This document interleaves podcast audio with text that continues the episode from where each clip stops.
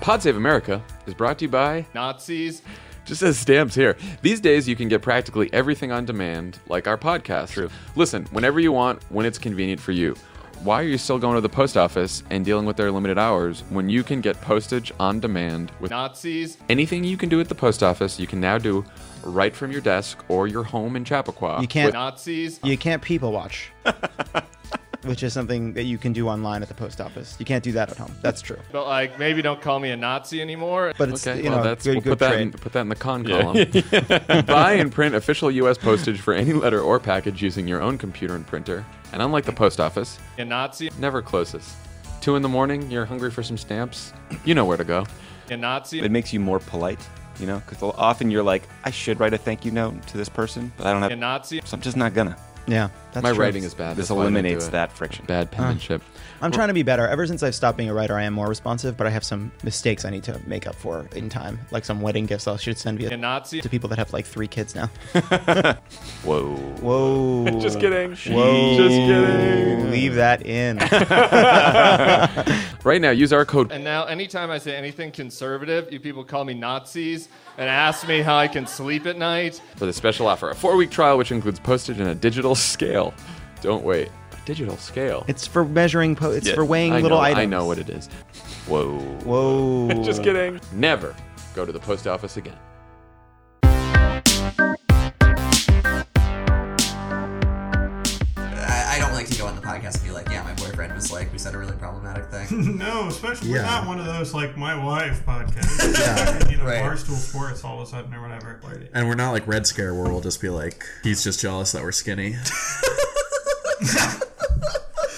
That that is kind of a funny thing to say. Though, Yeah. If you're like, you Right. know, like a guy. you know? yeah, that's the problem with Red Scare. If guys were doing it, Yeah. I would be totally fine with it, you know? Ooh, mm. Ooh. We're gonna get canceled That's the again. problem with Cumtown. Yeah. if, Cum- if Cumtown was dogs, I'd be like, what a cute show that we're putting on. You know? And you guys ever listen to the Daily? Like the Yeah. Michael Barbaro? The way he says "hmm" is crazy. Hmm. How does he say it? And he says it once you notice it. He says "Hmm," like eight times an episode. He's constantly realizing that. That's so funny. Definitely, I was just talking about this to someone. I used to have that thing where you hate your voice and you hate how you look on camera and stuff like that. And after listening to a thousand hours of my own voice, you know, three times through, I have just been cured of it. My voice is just a sound that I'm familiar with now. But the weirder thing is, I know what our verbal tics look like in wave form. Oh, that's so weird. so I can recognize Peter's ums just by sight. oh, that's so funny. You just nab him out. Yeah, just, I know what like looks That's like. great. That's so funny. oh no. I've stared into the verbal tick and it stared back at me. Yeah, I mean, I did the same thing. I was not confident in the bedroom until I watched the tapes a couple times. Instant replay. Welcome back, everybody. It's Thanksgiving leftovers P2. Can you believe we've been on a year and plus? oh my god! Congr- happy anniversary! Thank Yeah. you. Yeah. Congratulations. Yeah, I know. Peter already made this joke. He was like, I didn't get you anything. I'm sorry. Uh, Oh, did you get him something? But uh, yeah, we started last October, I think. So. oh it's my god, been- that's incredible. Yeah. Yeah. It's been more than a Uh, year who now. was on your first step, or was it just you guys? It was you. it was you. Oh, you're kidding me. Yeah, shut the Yeah. fuck That's up. why I asked. we haven't had you on in a while. Uh, Peter Herman's with us in this dude. Yeah, uh, thank you so much. It's so great to be here. Um, uh, Colin bought a big Cumtown energy, and this time Yeah. I'm trying to bring a big uh, New York Times The Daily energy. Nice. Yeah, Yeah, we're doing more normie pods this week. that's fine. Definitely. yeah, we need to give it a break. We, we uh, have to talk about this more when we do the pod save segment, but Peter uh, Ronson, uh, Peter, when you were uh, suggesting that pod save parody sketch for the Yeah. murder show, uh, and you were like, "Yeah, I think you know the three of us can be the pod save guys," and I think it's pretty clear who's who. I hadn't seen any pod save America, and I didn't know what you meant, and now I've watched so much of it, and I know exactly So who's who Who would am I? be Who who? am I? You are definitely Tommy Vitor, Yeah. Uh-huh. Oh, right? why? Uh, so uh, it's So it's a kind of a, a Wait, that means that he, you could be the hot one. Yeah. Oh yeah. I know it's self-serving, but it Well, is- if we were the Daily, you'd be Michael Barbaro, and he it was actually People Magazine's sexiest man alive. You're fucking shitting me. Oh, you are kidding me. This I, I hate. uh, no, Michael Barbaro was really People Magazine's are sexiest you man kidding alive. me? Why? First of all, Nick Conversori is much better looking and with a much hotter voice. Uh, this was like in 2017. This was also a year ago. That's so funny. Charles Oh my God, shut up. Blow, who kidding me? ra- has an op-ed. I'm pretty sure we've even talked about this on the podcast. Charles before. Blow looks better than Michael Barbaro. Yeah, Charles Blow is- Michael is- Barbaro looks like Michael shit. Barbaro- we're talking looks about like- Charles Blow, not my favorite porn star, right? These he also writes for the New York Times. Yeah, he does little comics for the op-ed page. I'm serious. He and Uh, yeah, last year because like Trump had just been, you know, was the new president, and like they were like, you know, Make we need to politics show, sexy yeah, make again. politics sexy. Jesus so Christ. they chose Charles Blow and Michael Barbaro from the New York Times uh, to be two of the sexiest men alive, which is so. I mean, Michael Barbaro looks like a total fucking weirdo, and I don't even feel like I'm making fun of any innate quality about Michael Barbaro because he chooses to have the ugliest facial hair I have and to like look him up. I the, have to see what the he is. geekiest glasses. He has like like Captain Hook facial hair. I mean, I'm going to be honest. Him winning people's sexiest men alive is like a big win for like glasses, skinny, white nerd community. Uh, But do they really What I've need been another calling the win? league. Yeah, really. Oh, look at this guy. Yes. Oh my God. Yeah, he looks like one of the Hook remakes. You're right. Steve, He's a big old Steve. Yeah. Look He's at uh, this. He's got a vest that's plaid. he's 16th seed in my all glasses rec- wrestling league. yeah, right. That's so fucking This, have funny. you seen this photo? Of like him? he just discovered layers. Look at this guy. yeah. Why is it all like that? He also all his tweets are about like how they need to put seatbelts in the subway. Really? Or about how they need to kick homeless people Yeah, out of the right. subway. Really? He's the guy who did that tweet where he was like, a dangerous situation on Yeah. the 7 train or whatever, and there's just like one sleeping bag on the floor when you come in. oh my god. I've never wanted to see someone bone more, uh, though, on immediately seeing them than I want to see Michael Barbaro fuck Malcolm Gladwell. oh my god. I just bet they would twist into so many interesting shapes because Mm-hmm. Oh, sure. they They'd all be at it have for very specific 10,000 opinions. hours. come on. Blink, come without coming. He really knows how to hit my tipping point. Oh, it's good to be back. Good to be back. Oh yeah. Thanks, Ooh. Peter Herman in the stewed. You're here with Dan Ackerman, Peter Ronson. Oh, but we need to finish. So yeah, uh, Peter Herman, you would be Tommy Vitor. I would be John Favreau. Yeah, it's a beard thing too. Yeah. Oh. And, And I would be the small gay guy. yeah. Yeah, it's like, it's like that's John not Lovett. okay. First of all, you don't look anything like John Lovitz. All right. I was so happy when I was doing. You don't research. think my directing skills match up? What do you? don't I'll see tell that? you one thing about your directing stills. They stink.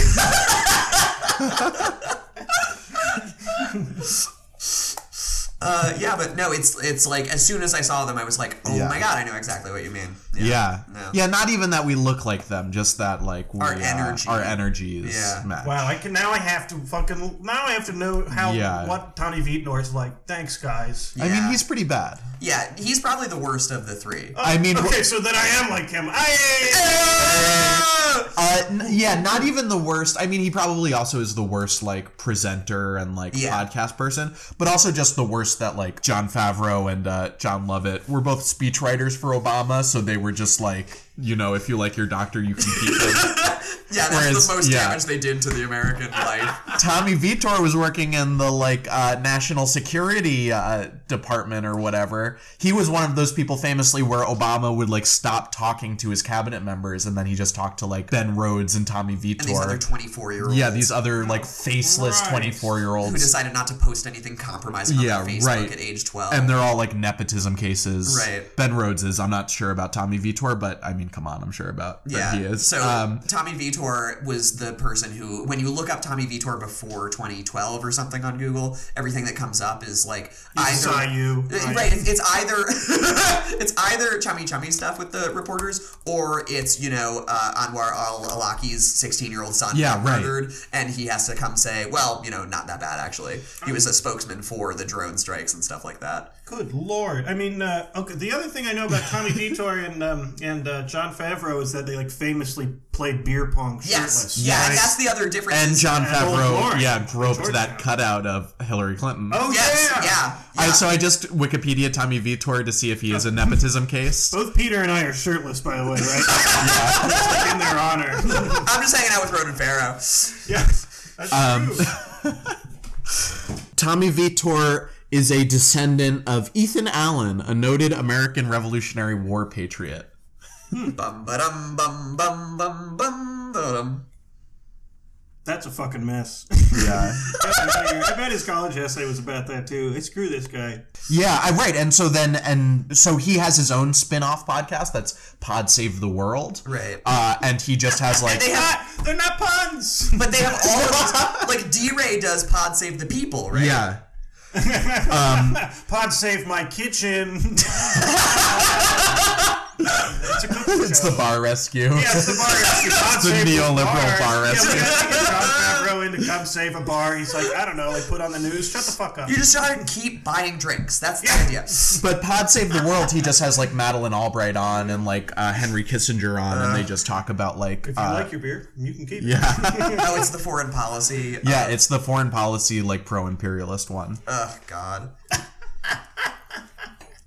All right. Well, I'll tell you one thing. Pod damn the world. Come on. Yeah. Yeah, that's a. There's a podcast that's Pod Damn America, right? Yeah. Yeah. We should have gotten there We first. should have gotten it.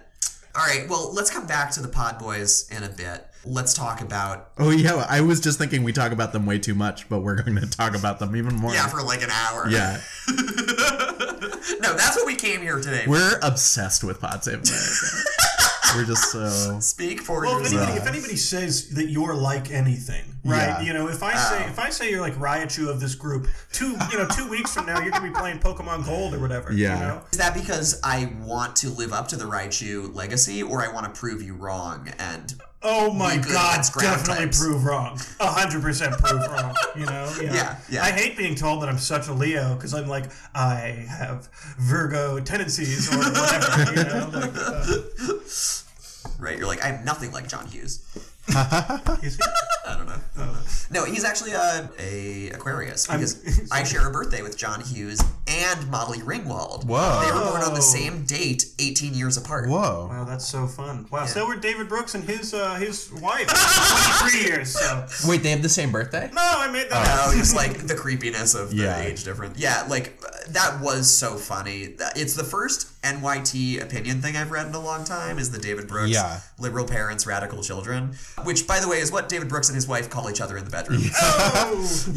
It is uh, another entry in the long list of every David Brooks column is just a commentary on his personal life. yeah.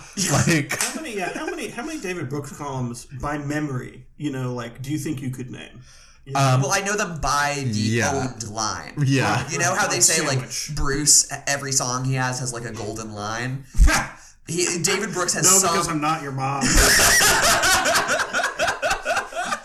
D- uh, David Brooks, every article he has has some shit line that is Yeah. just the core of that article. And so I remember things like, oh, the sandwich article, you know, or uh, uh, I don't know, what was anything else he wrote? I remember the we, should, one no, we should insist on gay marriage. Yeah. Yeah, yeah, stuff like that, you know? Yeah, w- uh, during the 2016 election, which was also like, yeah, when he like was just getting remarried or whatever, uh, and he had the whole line about like Hillary Clinton, that was like, let me see if I can find it.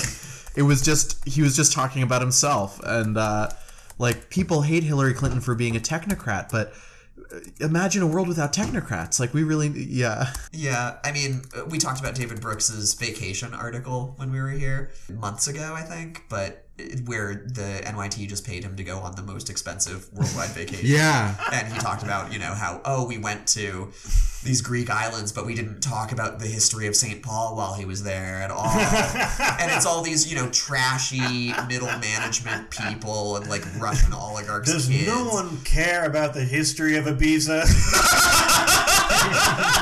i went to monaco i was the only one who adhered to our museum schedule That's so funny. oh my god uh, but yeah i mean i haven't read the uh, opinion section in a while from the nyt and uh, Well, I don't really like to, you know, read stuff that like my my mom's ex boyfriend wrote either. called out. Uh, uh, my grandma says he was very kind, very charming, but he uh, he uses the term cultural Marxism. Like, Yeah. they've been totally Ben Shapiroized. I mean, he also talked about how like Jordan Cool kids philosopher. Peterson. Yeah. He called that's another. great That's where book that line. comes- I don't think that that was a New York Times profile of Ben Shapiro. Right. No, I, thought that, I thought that was 100% D. Rooks, but maybe. um, Well, maybe Sure, he Ben. maybe he wrote about uh, Ben Shapiro. It wouldn't surprise me if he wrote a fawning piece about Ben Shapiro because he did write a fawning piece about Jordan Peterson, Really? where he Yeah. called him like the West's foremost philosopher or Jesus something. Christ. Yeah, Like, I really thought it would take a little longer for the uh, NYT opinion people to go full Breitbart on, you know, the plots of the Frankfurt School, but they're already there. That's what the anti Trump conservatives are at. yeah, yeah. And I mean that stuff. I I think that is when Trump is done. If he if he they finish him off, that is the part of Trumpism that the never Trumpers are going to adopt. yeah. Is like yeah, the cultural Marxism, the campus like political correctness stuff. That's Yeah. all they have. Yeah, That's right. all they have. And you it's know? because Facebook is pushing anti Semitic conspiracy theories. Yeah. they will have grown Yeah. up in that. Pod Save guys know quite a bit about that actually. Yeah, Yeah. I know, yeah. But that's a little foreshadowing of votes. I know. so this actually does get us back to the NYT opinion page. Yeah. Uh, and we can talk about um, the other stuff uh, as we go. But anyway, so we wanted to first talk about Operation Infection. Yeah, Operation Infection. This was the the reason we're pronouncing it weird. really pronouncing the K. yeah, is because it isn't it is the word infection, but instead of the C in infection, it is a K and it's, it's not just any kind of K, it is a capitalized K. Uh, to make it look extra Russian-y. Yeah, it's for Kremlin. you Yeah. know? Or compromat. So they yeah, they did this whole story on Operation Infection. Do you want to set this up, Dan? Can can you set, set it up this a little up? bit? Yeah, I mean it's so you know how the NYT opinion section has been pivoting to video. What did you say? Ah, that's not okay. I'm feeling triggered and you've ruined my day. Hey, hey, ho, ho. Have you guys noticed? Oh, this? yeah. Like there was that horribly homophobic cartoon of. Uh, Oh my god, that was so fucked Making up. out, yeah. Oh my God, It was yeah. horrifying, and it was just jokes that Trump and Putin are gay. Do you have a relationship with Vladimir Putin?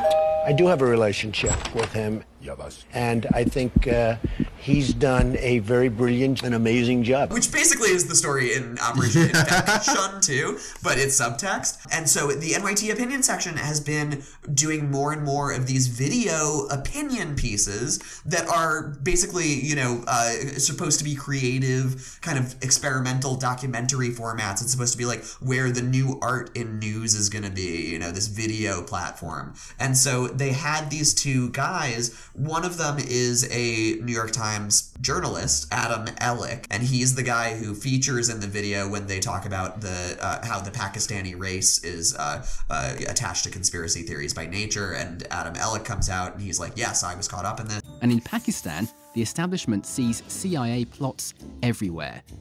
That last one even ensnared one of our own journalists here at the New York Times, an experience that was so upsetting to him it led him to make the film you're watching right now. Isn't that right, Adam? That's right. I was living in Pakistan. Al Qaeda accused me of being part of a CIA anti Islam plot. See, conspiracy theories are kind of like a national sport over there. and we can, we can talk about that more but that's that's you know where he is and the filmmaker who actually you know seems to have directed and i think um, he's the british he, he's the adam curtis ripoff voice that you hear throughout the whole thing You might be thinking that's just a fancy word for propaganda, but it's not. Propaganda tries to convince us to believe something. Disinformation is a highly organised attempt to deceive us into believing it. is this guy adam westbrook who you know it seems like has done a couple of films about climate change and stuff like like is one of Yeah. he's like uh, the guy i don't know if you saw brain dead but the guy that she tries to date who's uh, occupy wall street caricature Are we here again? False evidence leading us to an unnecessary war, leaving a country in chaos? And who benefits? The 1%. Who wants this war? Wall Street. How is it Like I have he not is seen that that. guy. Yeah, you got. Well, we're pitching Brain Dead here tonight, but anyway, this is the kind of guy who makes these movies, and you know they they're supposed to be basically experimental documentary style. They do like this one in particular just reads like a straight up Adam Curtis knockoff. The thing about a virus is it doesn't destroy you head on. Instead, it brings you down from the inside, turning your own cells into enemies. This story is about a virus, a virus created five decades ago by a government to slowly and methodically poison its enemies. But it's not a biological virus, it's uh, more like a political one, and chances are you've already been infected. It's got these, you know, you know, a lot of montage is how it's made up. It's a lot of, you know, scene footage. Uh, but though They there's- send three kids in the woods around Blair, Maryland. evidence of compromise. yeah. So, Peter, did you watch these? It's a three-part video about yeah this eighty-year Soviet campaign to spread misinformation throughout America and the world. Of course they did, because you know, uh, you know, you got your prep page. You got to do it here. Um, I'm gonna be honest. I thought there was one vid, not three. So did you watch the 47 minute one? No, Or the I watched the 17 minute? 15 minute one. Yeah, that Yeah. was part one. There are three, but they're like all the same. I was trying to. I- They're all so bad, and they're all just like Yeah, that. but- it's also I want to uh, just Yeah. in the setup before we get into what the content is. Like Peter said, it's a three-part series on YouTube. It- the whole thing is about 50 minutes altogether, and I think there is the New York Times has one video that you can watch that's all of it. They just insultingly think that you have to be split into episodes to Yeah. uh, consume it. Which I'm not wrong.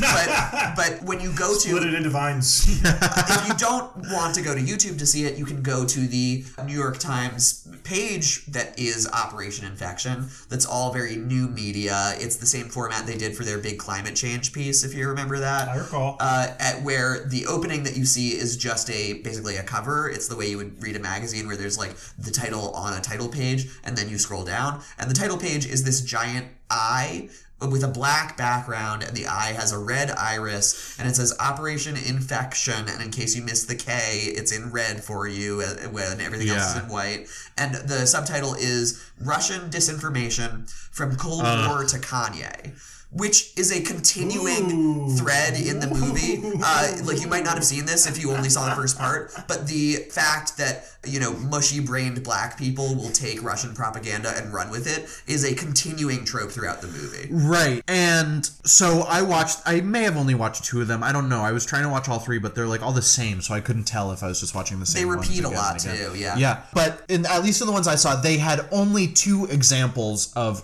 Russian active measures of Russian fake news being introduced, and they were Pizzagate Now, do you remember Pizzagate? The one about Hillary Clinton running a child sex ring from the basement of a pizza parlour? It was everywhere just a few weeks before the 2016 election, and even inspired a believer to turn up at the restaurant with a gun. A shooting in a D.C. pizza restaurant that was tied to a fake news story. But that whole story was a classic Soviet style con. and that HIV was created by the government. Right. Which are both true. Yeah, right. Well, exactly. yeah. Okay, so to start, let's go back to July 1983 and all the way over here, New Delhi, India. This is when a remarkable story appears in a newspaper called The Patriot. It claims the HIV virus was secretly created by US government scientists as a weapon to kill African Americans and gay people. Uh, I mean, yes, they are. That's the thing. Like, so what? So the the Russians uh, spread this rumor that HIV was created by the CIA to uh, kill black people and gay people. I, I thought Pizzagate was just a 4chan crazy thing. I didn't think Russia had anything to do with Pizzagate. yeah. So I the- guess yeah. I mean, a lot of the video is a lot of this documentary is just Russophobic nonsense, and it's just like hyping up Russian involvement in all of this stuff, as basically the New York Times has done Right. since this became an issue. Pizza, anyone? To understand what really happened here, we need to go back to March 19th, 2016, and uh, just here, actually, Washington, D.C. This is the time and the place where hackers got into the Gmail account of Clinton's campaign chair, John Podesta. But part of what they say is uh, the Pizzagate connection is that fake news, Russian bots or trolls or whatever pushed the Pizzagate story. Meanwhile, Russia continues to push the story with fringe social media accounts, all run from the Internet Research Agency. Because yeah, the, I mean the Pizzagate thing comes out of the WikiLeaks Podesta emails. Which they say are which Russia's they fault. say are Russian and, and and could very well could be. I mean, right? That hacking Yeah. was probably done by Gucci for free Yeah. Gucci fur, by the way. Yeah. And by the way, I mean, it, it is very, it, it, I think it is worth pointing out that the Podesta emails that were leaked, possibly by the Russians, had a lot of really fascinating information that as Americans Oh, we, we have, should have known. We should Absolutely. have known. Oh, we, yeah. we ought to have known, and we are better off for knowing. Yeah. The same One- information yeah. completely unrelated to pizza. Yes.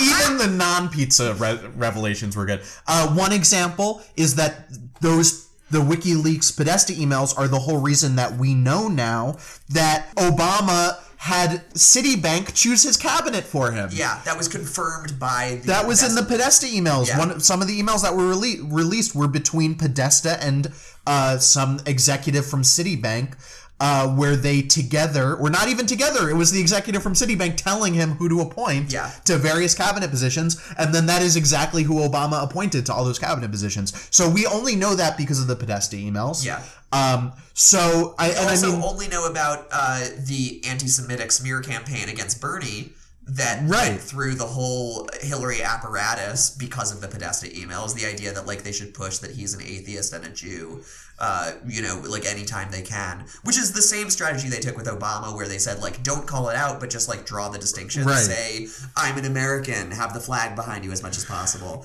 Or if, and we've mentioned this on the podcast before, if we're talking about like the old Soviet Union and their like active measures in the United States, which they, this New York Times series does not mention it at all. But like one example is how, uh, is the extent to which Russian active measures played a role in the civil rights movement. Right.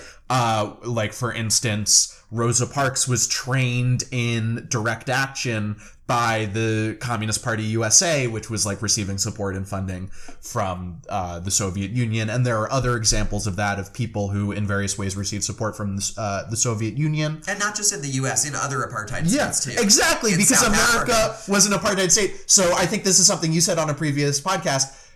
That is an example of a good thing that the Soviet Union did.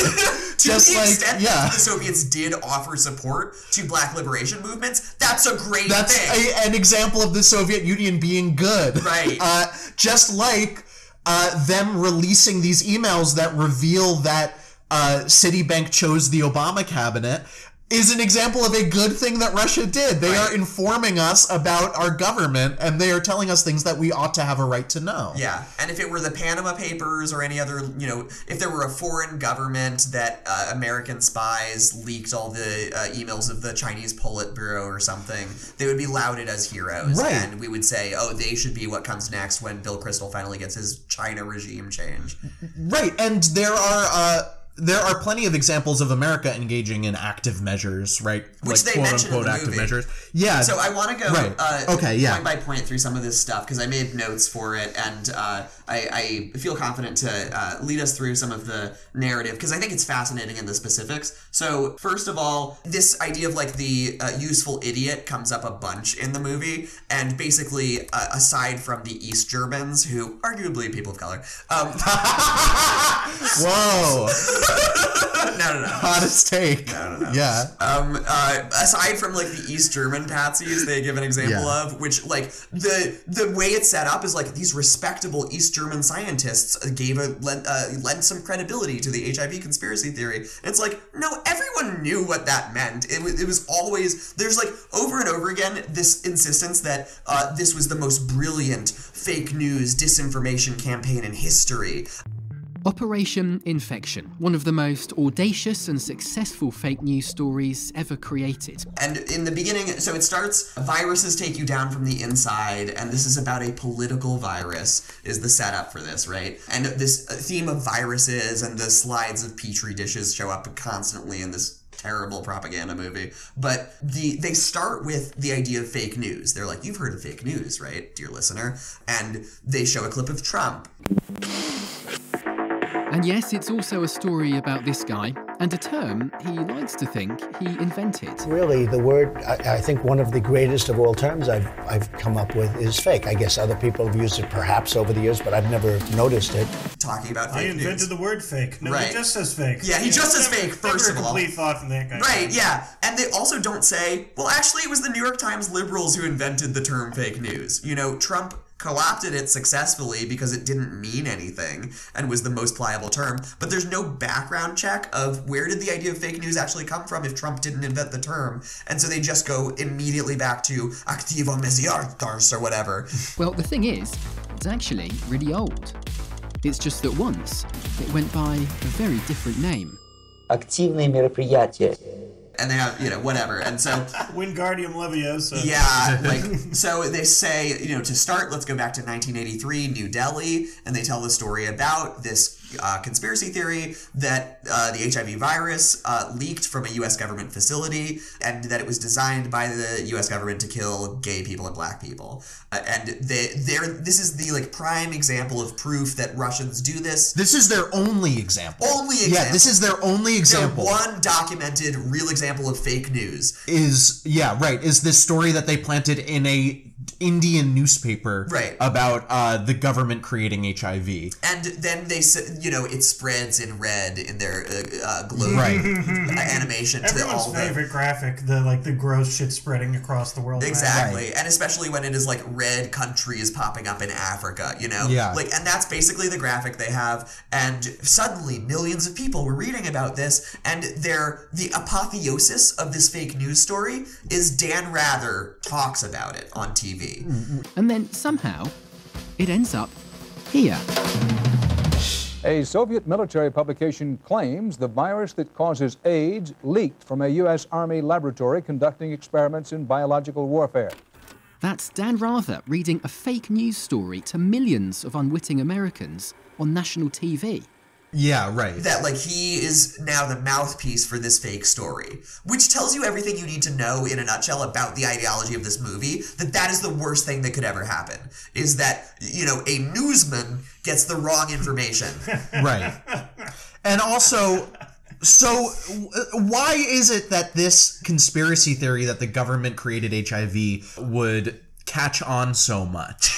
Why is it that people would be so ready to believe that the government created HIV? Right? That's ridiculous, right? Government, the, the CIA agents in a laboratory created a virus like HIV. I mean, could it have anything to do with America's long and well documented history of doing insane shit to fuck with black people? yeah of doing biological disease Yeah. experiments on populations of black people Like, so one example the Tuskegee study of untreated syphilis in the Negro male was an infamous and unethical clinical study conducted between 1932 and 1972 by the U.S. Public Health Service. well The- that was a full 11 years before this article Right. so they had Hold plenty of time hold The purpose of this study was to observe the natural history of untreated syphilis. Uh, the African American men in the study were told they were receiving free health care from the United States government. Uh, So I, am just getting that from the Wikipedia page on the Tuskegee syphilis experiment, which is a great read if you're looking for a good Wikipedia page.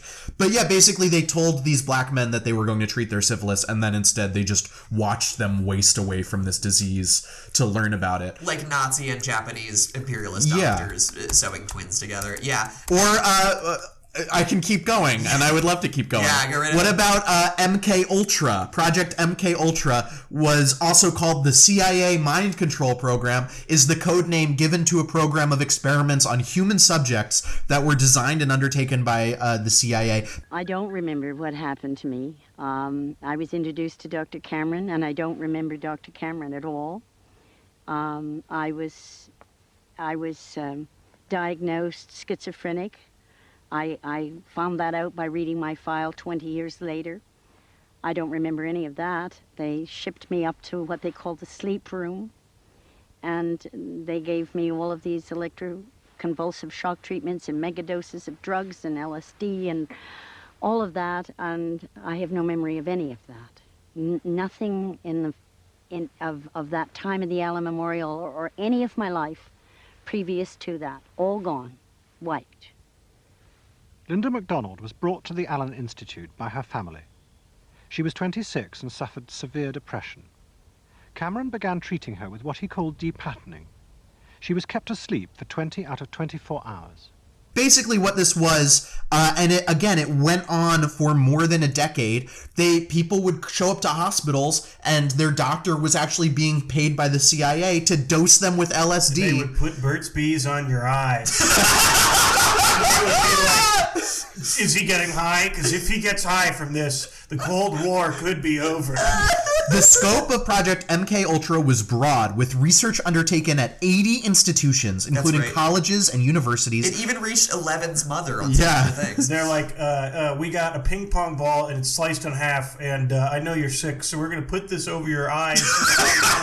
um, and Where are all the please, big high if things? you get high, High let us boost. know. so so okay those are two examples of the government using extremely sketchy means uh, to basically just experiment and commit and and perpetrate insane experiments on uh, vulnerable people in, soc- in American society, particularly black people. I got another one for you. CIA, and by the way, yes, we are being paid by Putin to talk about this stuff. That doesn't make us useful idiots. Yes, we have our Putin checks in hand, but this stuff is all real. I'm using them to buy ghost peppers. Um, how about this one? CIA involvement in Contra cocaine trafficking.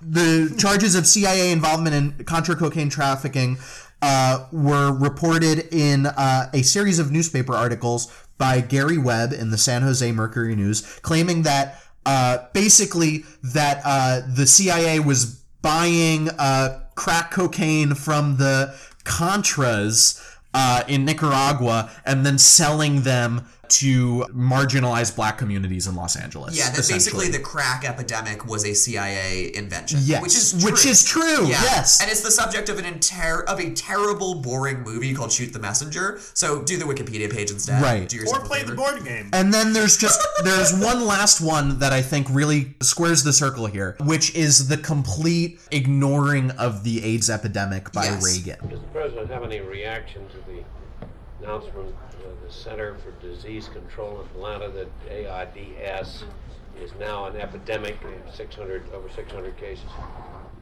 and uh, over a third of them have died. It's known as gay plague. no, it is. I mean, it's a pretty serious thing. That uh, one in every three people that get this have died, and I wonder if the president is aware of it. I don't have it. Are you? Do you? You don't have it. Well, I'm relieved to hear that, Larry. I, I'm Do you? Delighted. No, I You don't. didn't, didn't answer my Well, I question. just wondered, How do you know? does the president, in other words, the White House looks on this as a great joke. No, I don't know anything about it, Lester. You, you, What does the were we- president, does anybody at the White House know about this epidemic, Larry? I don't think so. I don't think there's been Nobody any. knows. There's been no Oh, personal or- experience here, Lester. No, I mean, I thought you were keeping. Doctor, uh, I checked thoroughly with Doctor Rugi this morning, and he's had no uh, no patients suffered from AIDS or whatever it is. President doesn't have gay plague. Is that what you're saying, or what? No, didn't say that. Didn't say that. I thought I heard you on the State Department over there. When you stay over there? Because, because I love you, Larry. Oh, I see. Well, I don't- let's don't put it in those terms, Lester. Oh, I retract that. I hope so. Exactly. Right, where maybe it wasn't his goal to decimate black and gay communities, but it certainly didn't bother him, right? That black and gay communities, and probably they even saw, you know, if these poor blacks and gays are dying from HIV, that's probably not going to be the worst thing for America Yeah. overall. I mean, especially the Reagans, who you know, Nancy had her personal astrologist tell them when they could and couldn't travel, and Reagan had you know the most outrageous far right preachers in his ear all the time. They definitely believed in AIDS as punishment from God. Right. And uh, Reagan, I mean, this article came out in 1983. Was the disinformation? Reagan didn't say the word AIDS in public until 1986. He refused to acknowledge it as it after it had killed an incredible amount of people. Uh, and you know, Reagan is a hero in this movie, in Operation Infection. Yeah. I don't know if you got to. Then, in 1980, a new cowboy rode into town. Ronald Reagan, his point of view was We ought to be bold. We ought to tell the truth. Truth ought to be put front and center, and that if somebody were speaking the opposite, we ought to expose it. Let's don't put it in those terms, Lester. I hope so. Uh, sure, and all these cold warriors yeah. Yeah. that they just keep pointing out. But wait, but so then I just want to make this point. So if there is a Kanye West song where he says the government created HIV to kill black people and gay people, which in this and New York Times documentary is like the horror, this uh, this Russian active measure which started in a small newspaper in India finally made its way into mass culture being disseminated by Kanye West when he says the government created HIV. Dan Rather of, of the Yeah. modern era. Yeah, Kanye West featuring Dan Rather. Uh, but so when he says in a song that the H- that the CIA created HIV, does he really believe the CIA created HIV, or is that just a poetic way of saying what is hundred percent undeniable, which is that the government perpetually fucks with poor black people, that they do insane, unethical experiments to destroy the lives of black people that we don't even know about until decades after they're completed, that they, uh, you know, have these insane plans that involve introducing drugs to black communities, and that they don't care when there's an epidemic in marginalized communities in America. Does he really believe the government created HIV, or is that just his way of saying in a song all of those things? Definitely, though, I think when Lupe Fiasco says that smoking banana peels is the white man's liquor, I think it's a little too far, you know?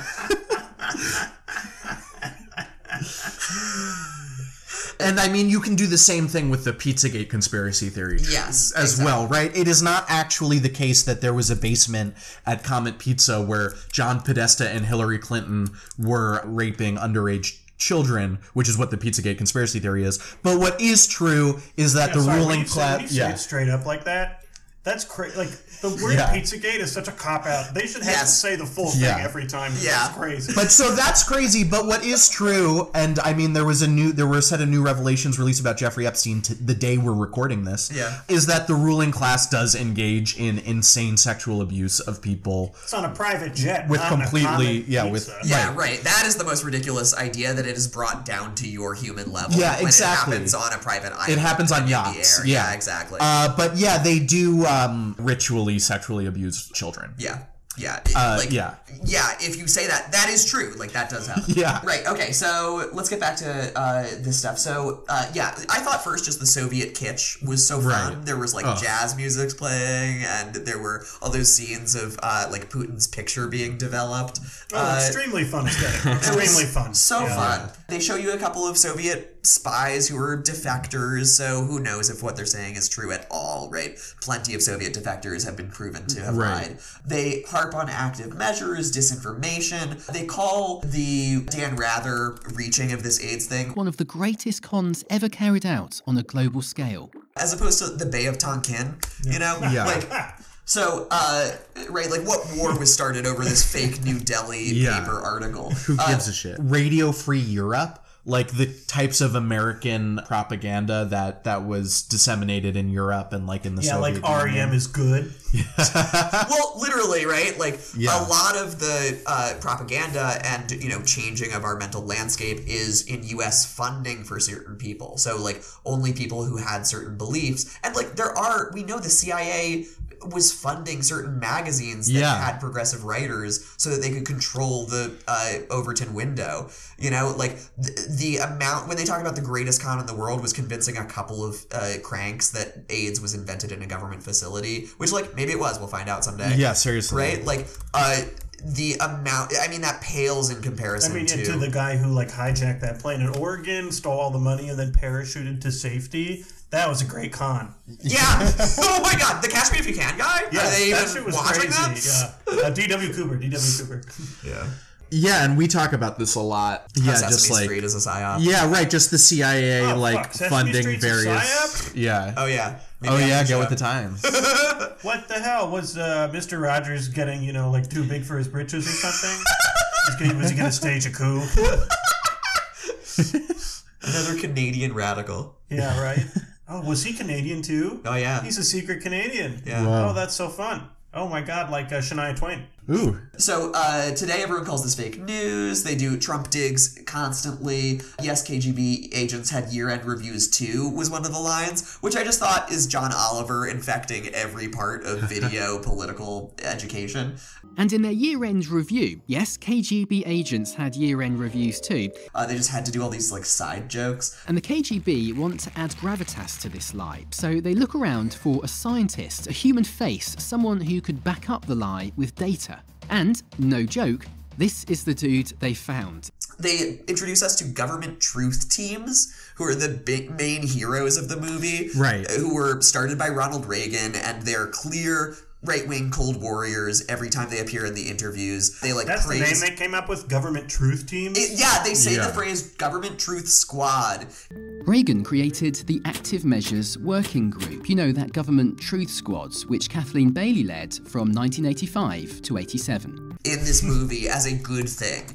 Uh, that sounds like they're gonna come kill you in the middle of the night. Ex- right? and, Like, right, that's exactly. fucked Yeah, it up. sounds incredibly Orwellian. And they talk about, um, you know, planting the seeds of a conspiracy theory in the third world. They call that, A classic Soviet tactic. which, why not just say a Cold War tactic? The US did so much of that. There's no acknowledgement of any US spreading of conspiracy theories or, uh, you know, trying to turn third world populations against communism and telling them that they were pedophiles and atheists and whatever. Right. And like the the successful reaction to the AIDS thing was that Gorbachev apologized to Ronald Reagan. Like that was if Putin apologized to Hillary Clinton, that would be all these people Right. would want, I guess. What did Gorbachev apologize to Reagan about? Because Reagan harped and his administration harped on this AIDS conspiracy thing Yeah. so much that Gorbachev, who like, Right, at the same tried time to break that- down yeah. the Soviet Union, yeah, like Right, at who- the same time that they were just standing by and letting people die of AIDS. Exactly. Yeah. Uh, Gorby apologized to Reagan. Uh, Oh he was like, "Sorry, dude." Kathleen's report exposing and debunking Operation Infection made its way right to the top of the Kremlin, into the hands of Soviet leader Mikhail Gorbachev himself. Secretary of State George Shultz was in the room when Gorby read it. And you're spreading all this bum dope about AIDS in the United States pushing it. I said, come on. So we had a good heated exchange. And there's nothing wrong with that. And days later, Gorbachev did the unthinkable. He bowed to pressure, apologized to President Ronald Reagan, and promised to stop spreading the fake AIDS story. When we in the Active Measures Working Group heard about Gorbachev having read the report, we said, that's cool. That is really cool. They talk about, you know, in 1989, our government's view was problem solved. That's like one of the lines the guy says. And then came uh, the year 1989 1990 when the communist regime collapsed. Nobody believed that the Russians would continue using this weapon in future. Our government's view was problem solved. You know, communism's over. We won't have to worry about Yeah. misinformation. But wouldn't you know it? Those wily Russians, Yeah. they just changed the name of the KGB, which is not what happened. It's a new agency that has a lot of the same people working there. But that you don't call it renaming it. It also meant the end of Vladimir Putin's KGB career, but within a decade, he was back. First as head of the renamed KGB, the FSB, They have this one line where they say Putin, when he came to power, As soon as he took office, Putin got right to work.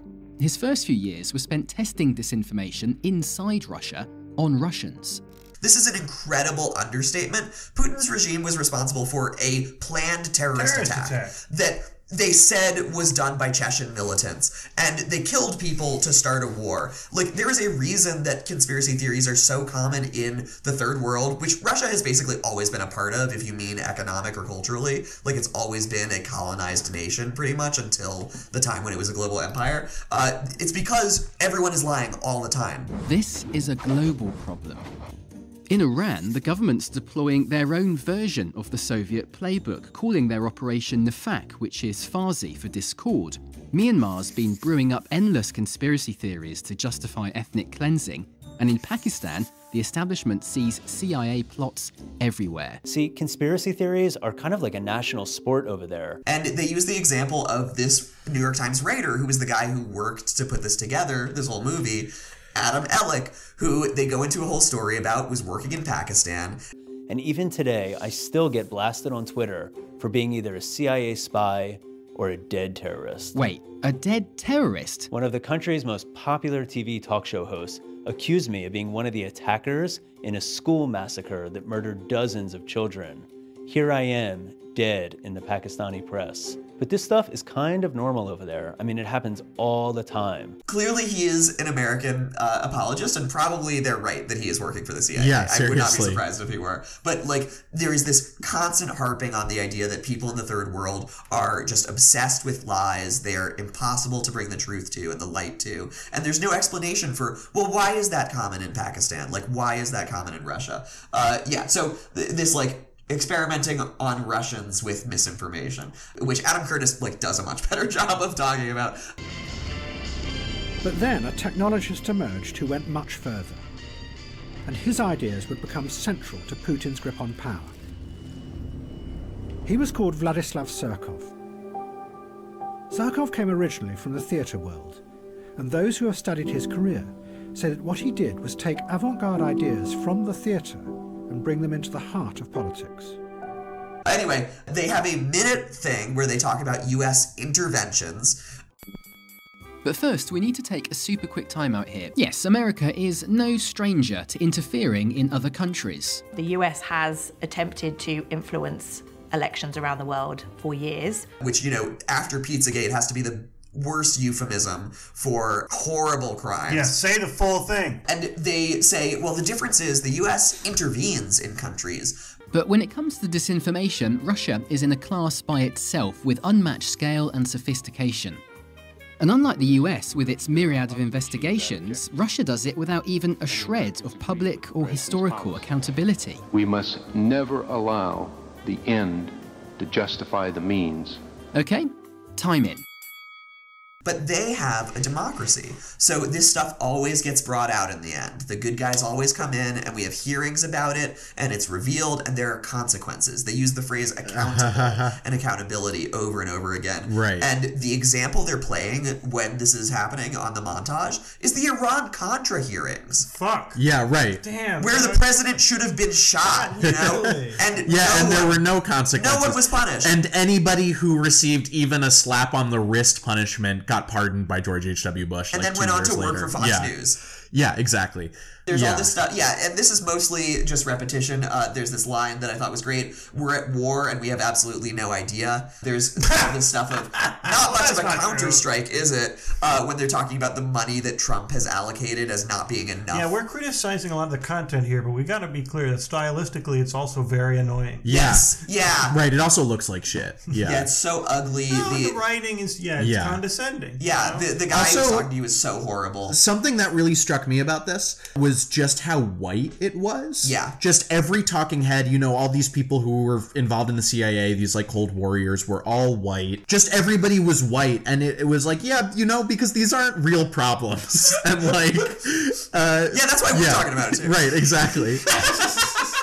just like, yeah, you know, like It's like yeah, but also a huge They're all part like white yeah. guys with glasses. I know. They keep talking, don't they? You just can't distinguish them from John Favreau. but also it is because um, a huge part of this narrative about Russian active measures uh, has the result of discrediting black activists. Yes. like a and they talk about this. They uh, the I mean they talk about how Black Lives Matter. From Black Lives Matter to the gun lobby, wherever there's been a division in society, Russia has used disinformation to pry it open, sowing chaos across the political spectrum.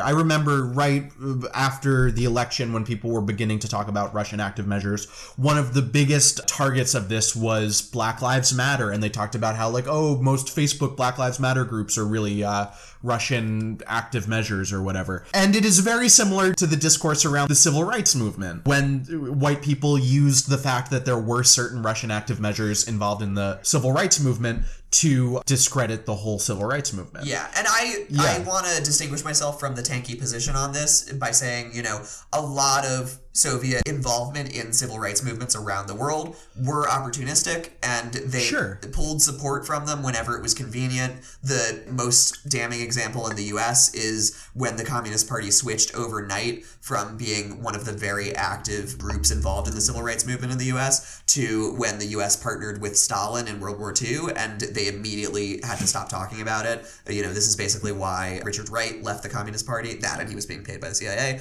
Um, Richard Wright's a weird guy. He like admitted to sexually abusing Right. women in his biography. Really? Yeah, it's a really short thing. He like says he feels horrible about it, but he was an insurance agent who uh, uh, got paid with sexual services a lot of the time. Oh my god. Yeah, I mean it's part of his like you know horrible life in Chicago, but yeah, it's it's a weird thing no one talks about. Anyway, uh, Richard Wright definitely uh, my favorite. It's canceled. Yeah, he's Yeah. canceled. I know. I, Oh, Stalin's canceled too, by the way. after this. Yeah, right. So, like, I don't want to say that any global empire is good, and, you know, the Soviets certainly not, but definitely the association of them with uh, these civil rights groups is it's red baiting. It's, you know, uh, attacking progressive and radical actors by associating them with the Eastern hordes. And it is also just not the case, even if it is true that there were certain Russian active measures involved in the civil rights movement, and even if it is true that there are certain Russian active measures involved in Black Lives Matter, it is just not the case that these are in totally Russian infection regimes. They are real activists who are responding to real atrocities in America. Yeah. And if they take support where they can get it, all yeah, the better. Exactly.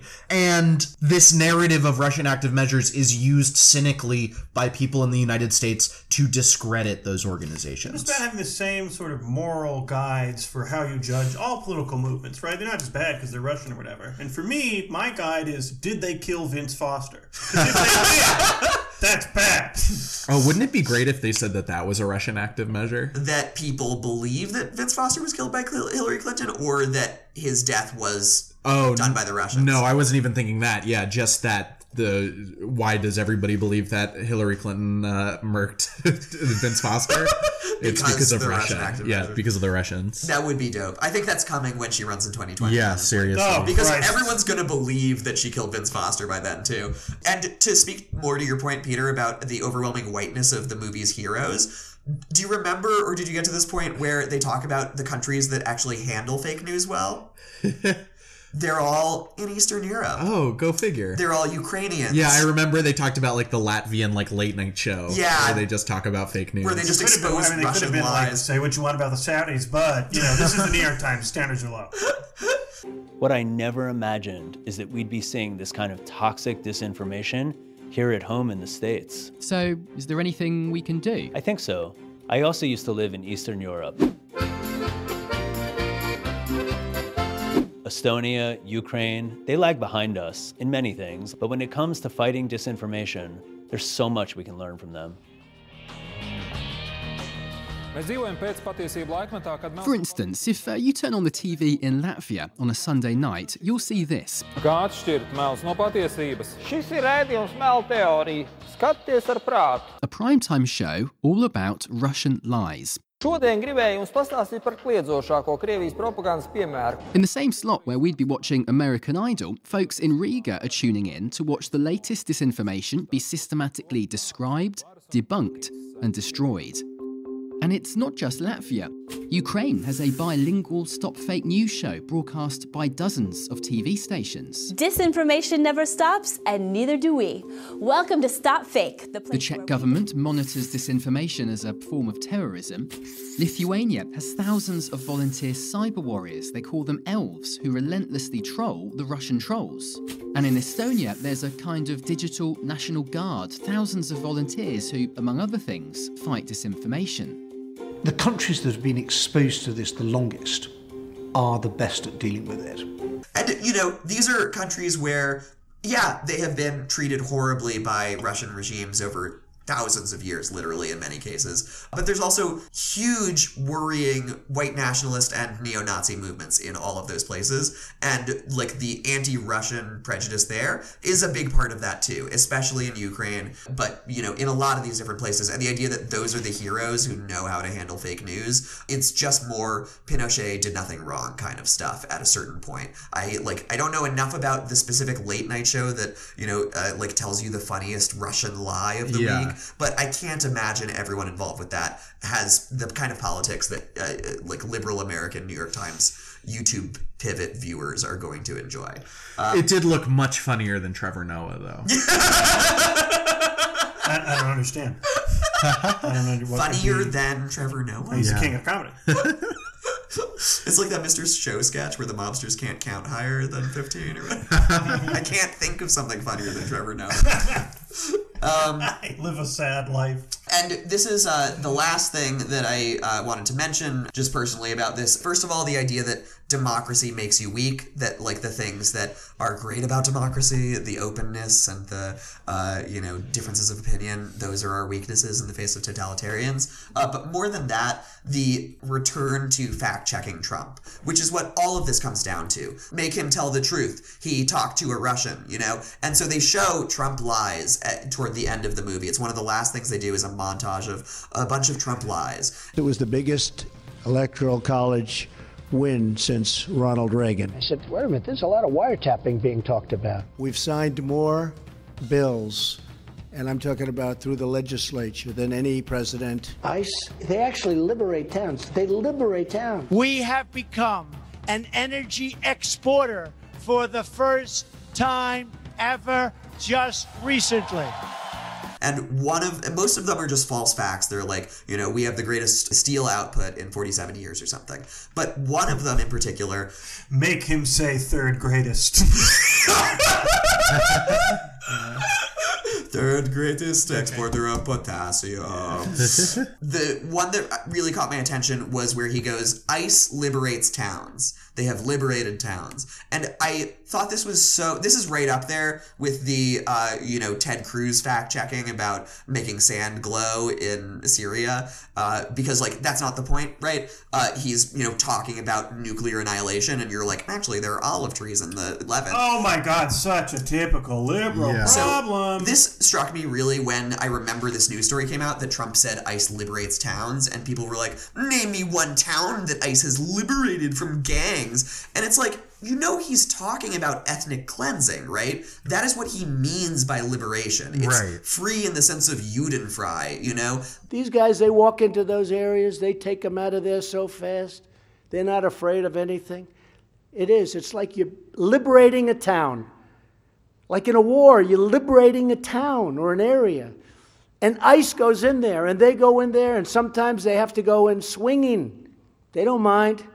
he is saying his truth and like this is the point where you know like your truth and my truth like means something because he is using a different word for what he's actually doing and the fact that trump is ethnically cleansing entire towns with a new american gestapo is not a russian active measure and it's about just like there are you know black and progressive and all kinds of activists uh, who are indigenous to this country and they are coming out of our conditions and making real changes based on what they want. Trump is doing the same thing, and you can't blame him on the Russians either. Oh my God, but that's all I want to do. Yeah, is that that's not us, you know?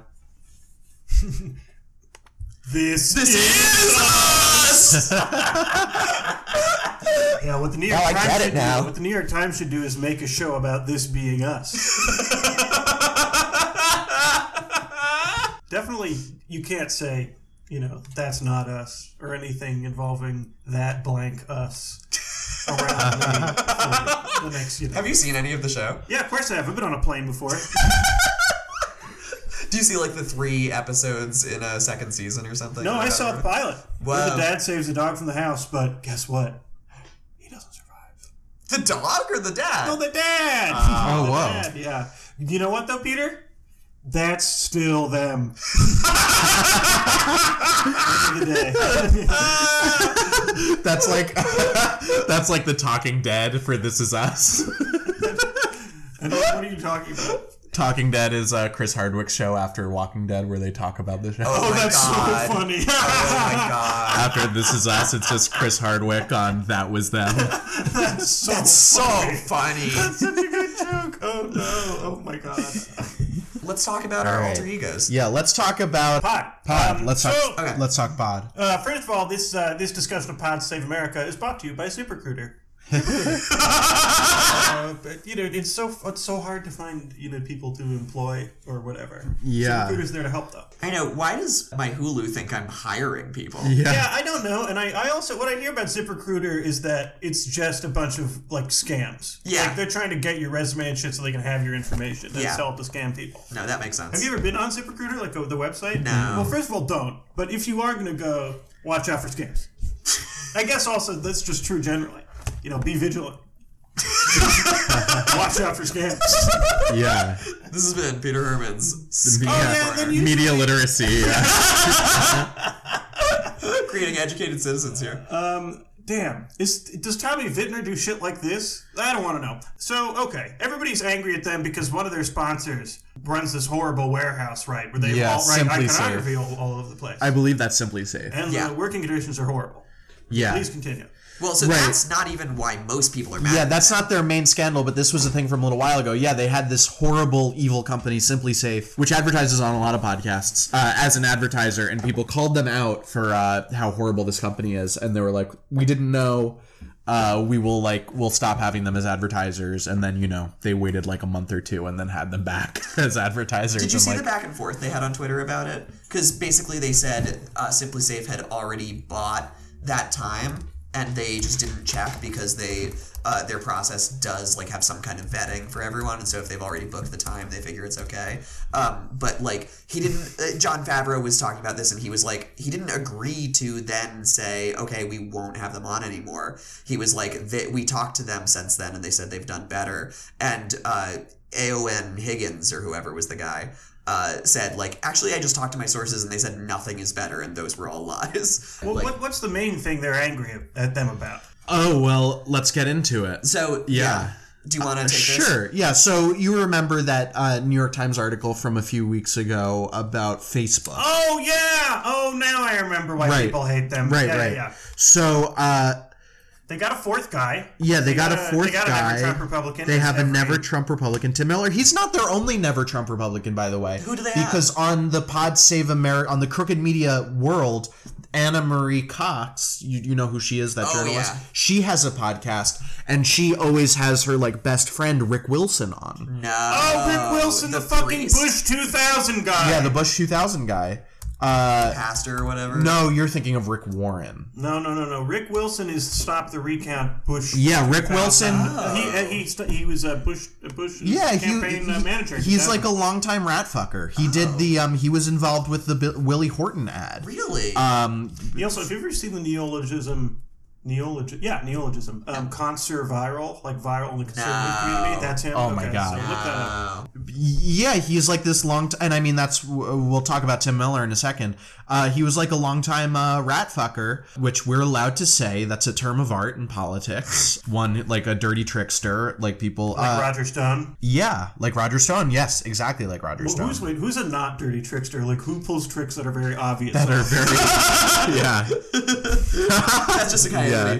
Yeah, right. Uh, probably. Um, oh my god. Uh, yeah, I mean, half of the like, um, what's her name? Um, Jen Kirkman. Right. Right. No dirty Oh. tricks there. You know. Or I mean, Across like, the table. like John Favreau. Yeah, like John Favreau and like John Lovett were not rat fuckers. They weren't smart enough to be like they're they just wrote speeches where they were like, uh, We torture some folks. yeah, we tortured some folks. Yeah, yeah, that's yeah, that's definitely not rat fuck. yeah, right. Yeah, and just like uh, they just wrote speeches where Obama would be like, uh, I, all these bankers hate me. I don't know why. I've made them so much money. Like if they just looked at their uh, their bank statements, they probably wouldn't hate me so much. But uh, um, I'm sorry. Uh, could you do your impression of uh, who's the bear who's always looking for picnic baskets? Yogi man. Yeah, Yogi. Can you say hey Uh, boo boo? if you like your picnic basket, you can keep your picnic basket. hey boo boo. I don't know, Yogi. That was an American citizen.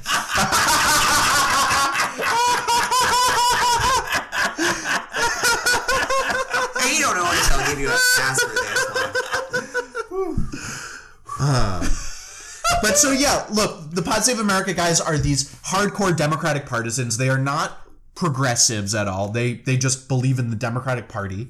And part of what the Democratic Party believes in is propping up and rehabilitating these never Trump Republicans. So that's why they have Rick Wilson all the time on their uh, network. It's why they have this guy Tim Miller who is another rat fucker. He worked for like the Jeb Bush campaign. He you know, any anybody who has been involved in Republican politics is complicit in horrible racist negative ads and things of that nature. And they knew all of that when they hired him to be a correspondent, you know? They thought, yeah, we don't agree with everything that he says, but he has some great ideas. And, it- and it- they literally said it took a lot of courage for him to stand up to the rest of the Republican Party. Oh my Yeah. God. Shut them. You know what it took Jesus. is a lot of cash. All right. Yeah, exactly. Yeah, this Jeb guy, I know. And he thought it was just going to get him a better job. He really went in too deep. That's my theory. when he joined Crooked Media? Uh, no, uh, basically until the election. Th- do you know about the bet he made? No. This is awesome. I can't. Tim Miller's bet. Tim Miller's bet. Okay. Yeah. So Tim So- Miller right. worked for the RNC when Romney was around, which is, I guess, where he uh, got a habit of making bets that are totally outrageous. he made another ten thousand dollar bet that Trump would lose. He uh, Tim Miller made this Tim bet? Miller made this bet. This is it's so hard to tell because I've been trying to search for the original tweets and I think they're deleted or it's made up by these conservatives who are just trolling him. It's hard to tell, but there's one Vimeo video they keep linking to and like posting on his Twitter that's called the sorest loser and it's about how Tim Miller posted in like October or something uh, of 2016. Who wants to bet me money? I'll bet anything that Trump won't win Pennsylvania even, and he definitely won't win the uh, general election. And people came on and they were like, "What odds are you giving?" And he says like. What do you mean odds? Don't you think he's gonna win? And they were like, no, we're talking about like betting terms. Do you know how betting works? And they were like, what about a thousand dollars, ten to one? And he goes, I'll take it. Uh, like you know, if you'll donate to a charity of my choice. And he like goes back and forth. This is like some Is of this is sorry, is this documented. about him not knowing what ten to one means? So like that's part of it. He then I'm sure Googled it, but he like then realized he was like, okay, like I agree to this, and there are uh, allegedly screenshotted DMs where he confirms this stuff, and then he didn't pay the money.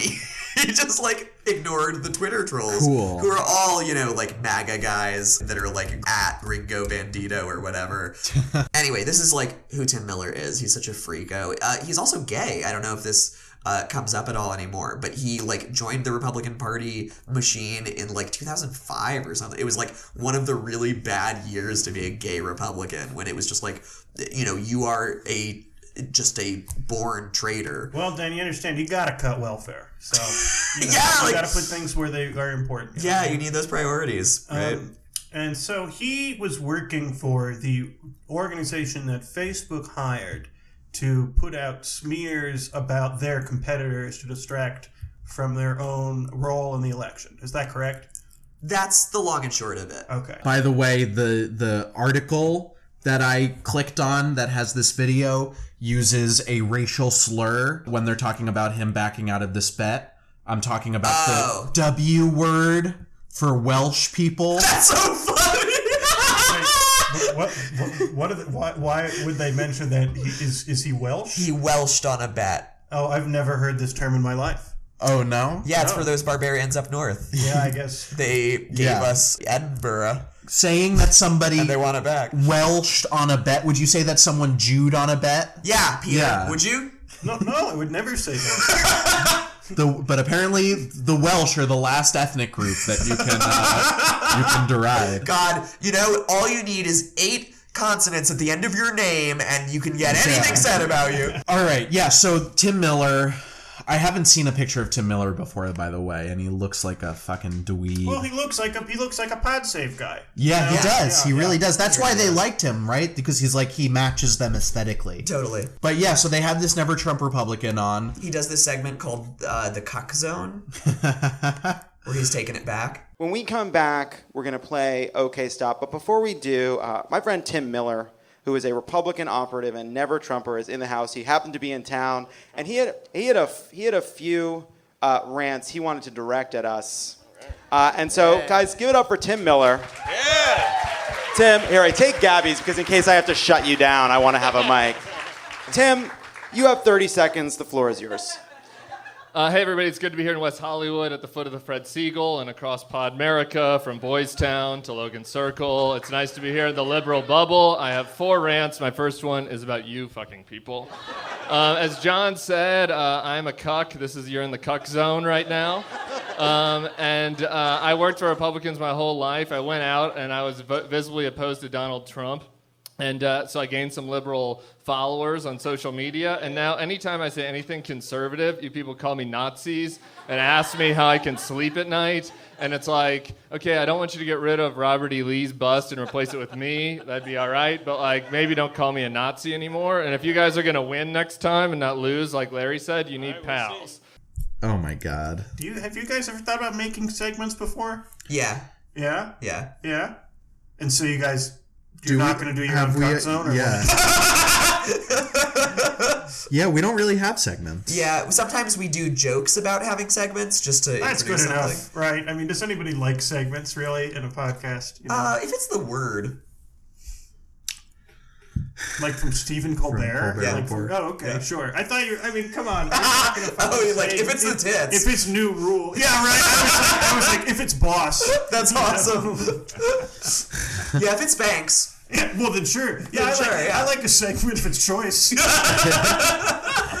Uh, yeah. Wait. So okay. Let's. Uh, this is the thing with Tim Miller. Yeah. So uh, that that New York Times story on Facebook reported that Sheryl Sandberg and Mark Zuckerberg from Facebook hired a Republican strategist firm to uh, Definers. The Definers. Yeah. that's what they're called. They're yeah, The Definers. To go after Huge amount of respect for that name. yeah, to go after, you know, opposition to Facebook, people who were critical of Facebook after the election. Yeah, not just their business competitors, but the activists who were, you know, in the Freedom from Facebook uh, activist group and the people who were saying, yeah, this is a monopoly. And Did they have anything to do with all of those ads in the L that were like, um, uh, "We're sorry," and it was like Facebook and like a sad emoji? No, no, you seriously? You I think things. So I think that was actually the Facebook campaign. Oh, okay. When they were like, real friends aren't fake accounts. Yeah, yeah, yeah, Yeah. So the definers, they're only on the offensive.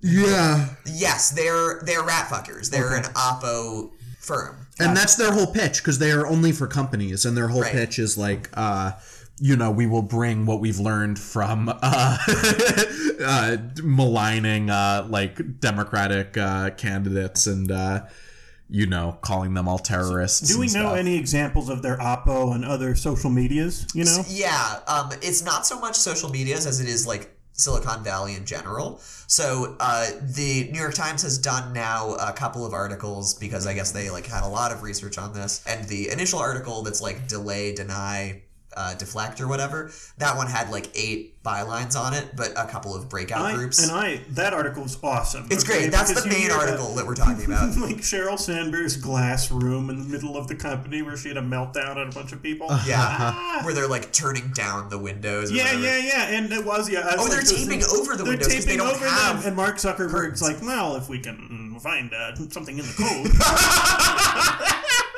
Yeah, and Cheryl, Cheryl Sandberg is like, "You get me that Jew on a steak." literally, yeah. I mean, it's horribly anti-Semitic. So, and this is that's that's where the right. So Tim Miller co-founded the Definers and Right. runs it basically. And I believe he was not named in the New York Times article. People made this connection after the fact. but the New York Times has written about him specifically, uh, at least since then. oh, okay. Yeah, and like they've done a couple articles on, and this is how we know what else they've done. they didn't do parentheses. "Psst, Pod save fam. Yeah, Uh, this is Tim Miller. Right There's an Easter egg for you. Yeah. Yeah, no, they they did follow up articles a couple days later. Uh, I think the 21st was the last one they did, where they talked about like this is the group that's bringing DC, uh, you know, rat fucking to uh, Silicon Valley, and it is A like pu- a perfectly pure place beforehand, Right. You know, like But it's like uh, you know, one scooter company will uh, like fuck another, Whoa. and like Apple. Oh, this was great. You remember when you used to see ads that were like draft Tim Cook, like let Tim Cook run for president? Yeah, those are stupid as hell.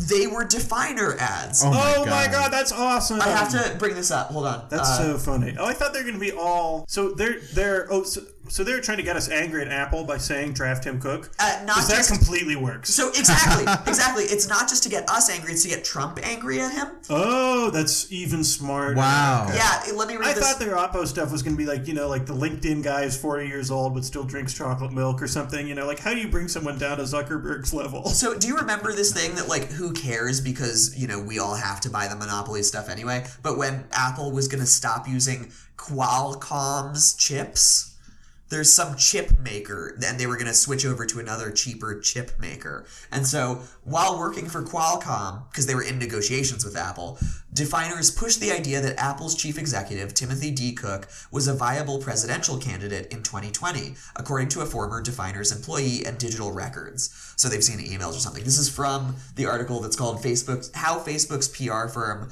Brought Political Trickery to Tech. That's such a pod save idea. You know, like we'll bring Tim Cook into our zone. Exact- You know, like yeah. President zone. And this is how these people think. So they say, according to informant, blah, blah, blah, presumably it was an attempt to chill the cordial relations that Mr. Cook had cultivated with the Trump administration.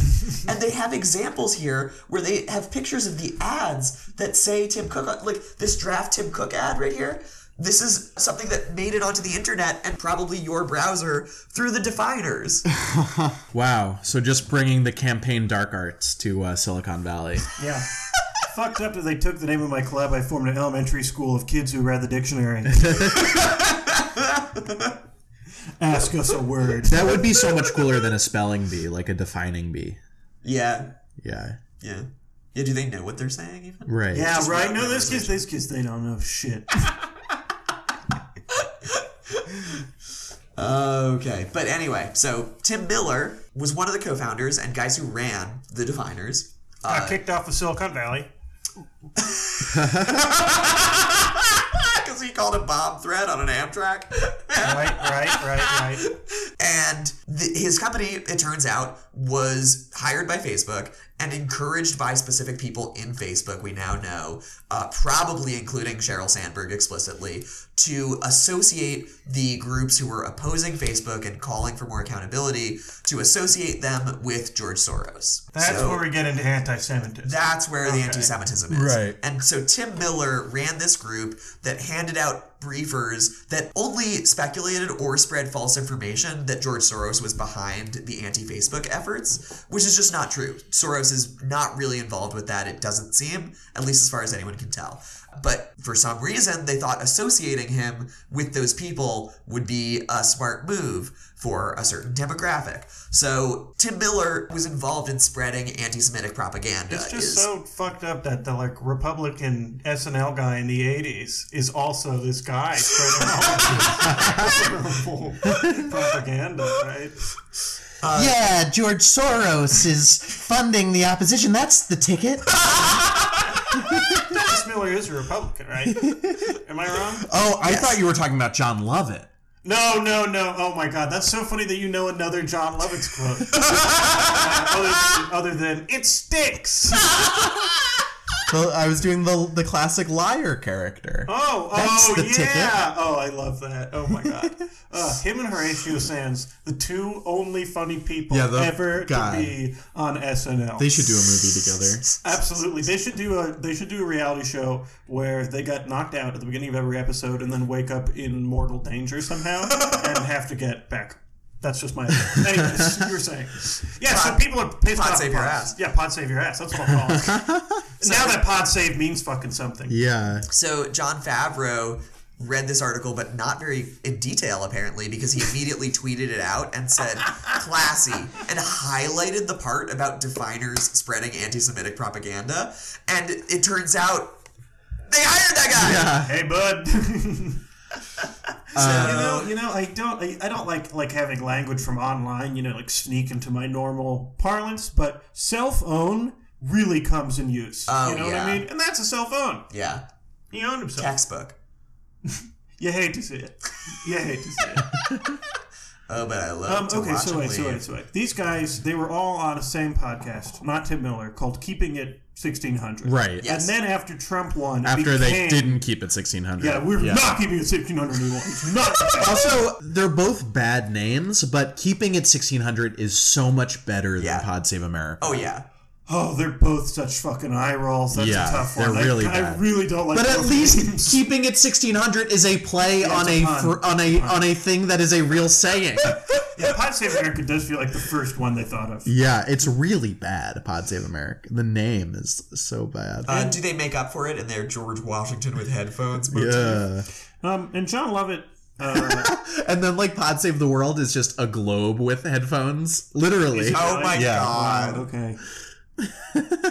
Anyways, um, so okay, Pod, and John Lovett before he became keeping it sixteen hundred, but after he worked for Obama, wrote for the newsroom. Whoa, Oh, really? Yeah. This is real. I know, and I'm like, is not is not there a common thread? Yeah. Yeah, absolutely. And so uh, the uh, long and short of it, right, is that Tim Miller got fired from PodSave.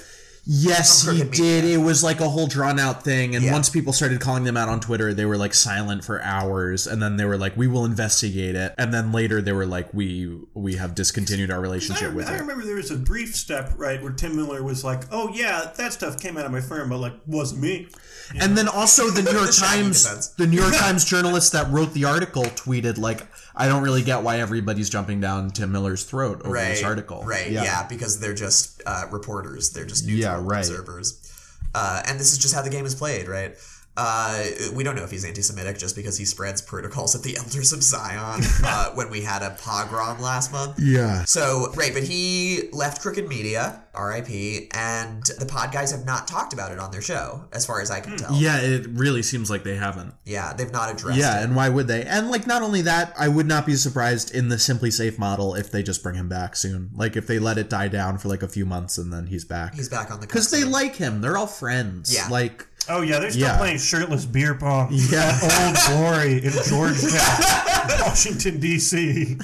God, don't you miss those days of scandals? Yeah, they're all hanging out together. They're like, "Look, you know, the Soros stuff was bad, man. Just like, just don't say anything that's pro Cossack for a while." Oh, But if there's more on that story, I'm happy to hear it. But can we talk a little bit about the pod people's backgrounds? and yeah, who they yes, are? please, let's do it. So, okay, let's talk. Let's talk turkey. Who So, do you Favreau. wanna start with? Okay, Favreau. Favreau, I think has to be the starter. Yeah. He's the tallest, most handsome. Yes, the face. Of the I'm not pod. sure he's taller than Tommy. So he's like, here's the thing. Um, I would just get rid of bin Laden and go with another bad guy. I just think bin Laden's been done. It's, It's old.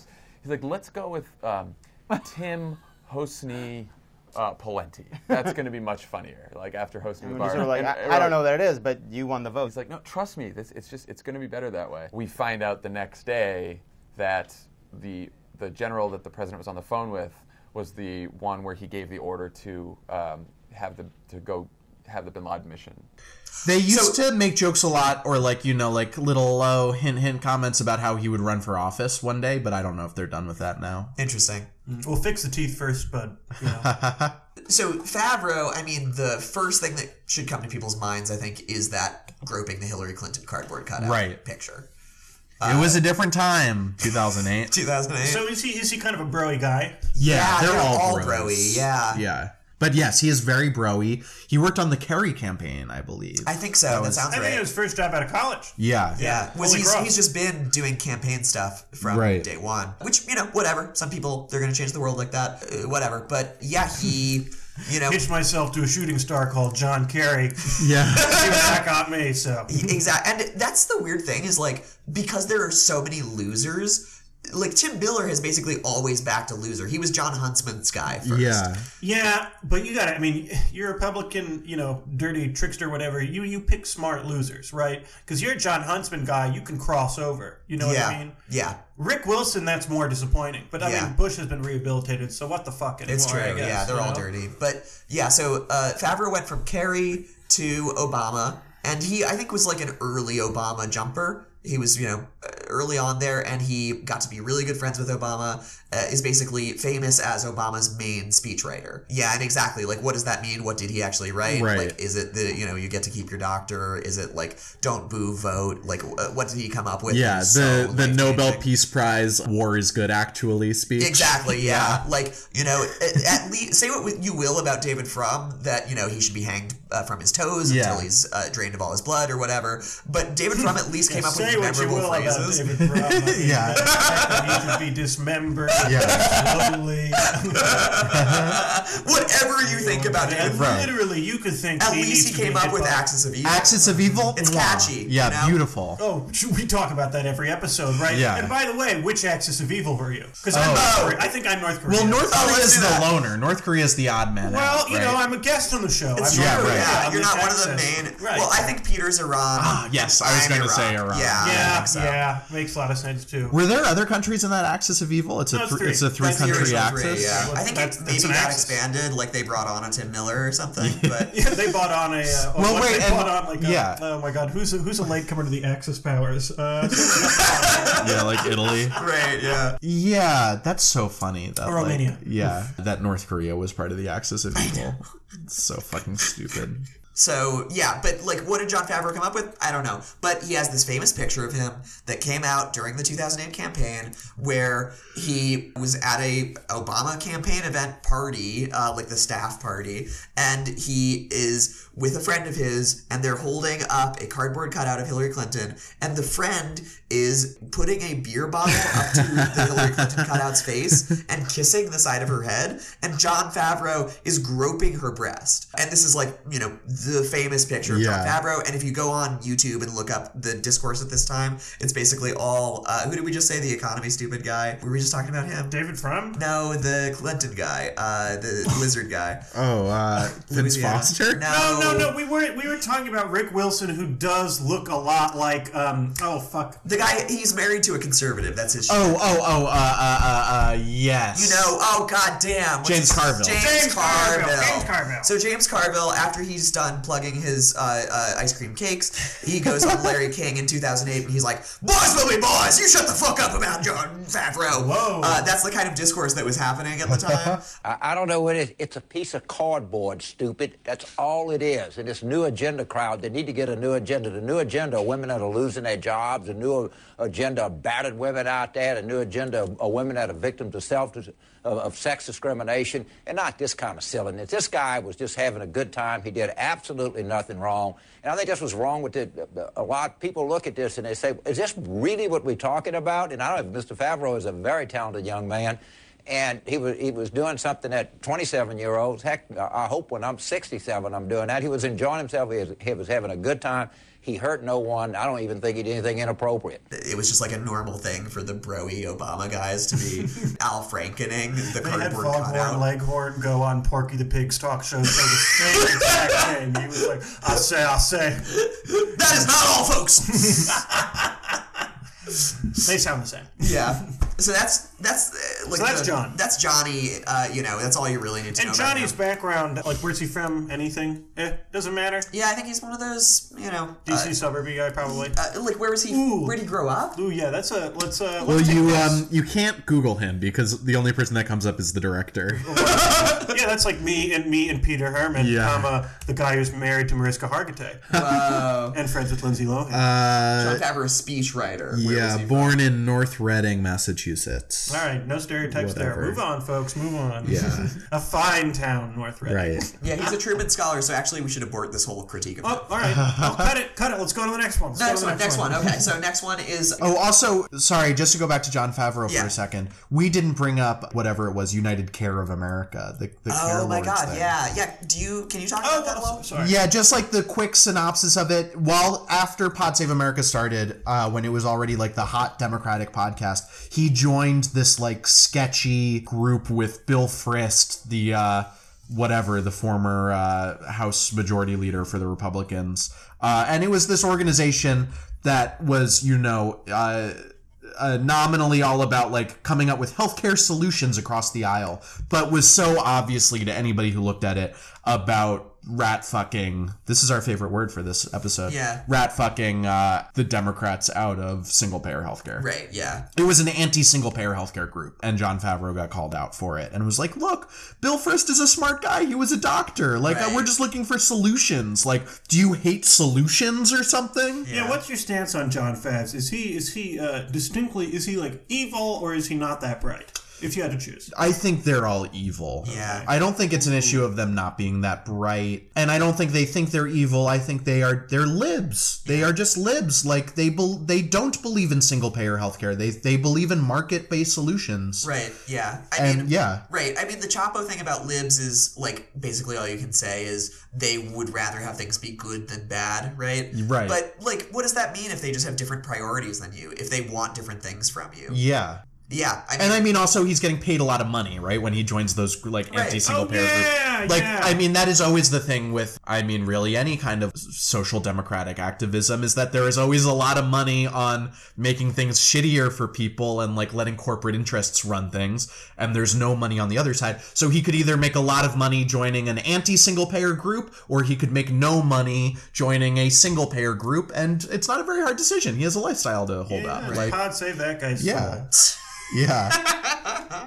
so that's our that's our take on him. Yeah. Next up has to be John Lovett. No. Oh sure. Yeah. Love it. Let's let's you get mean on the to writer John from the newsroom? Exactly. Yeah. John Lovett, the small gay guy on the show, he is partnered with Ronan Farrow. Yeah, sure. Uh, Does he have two cats?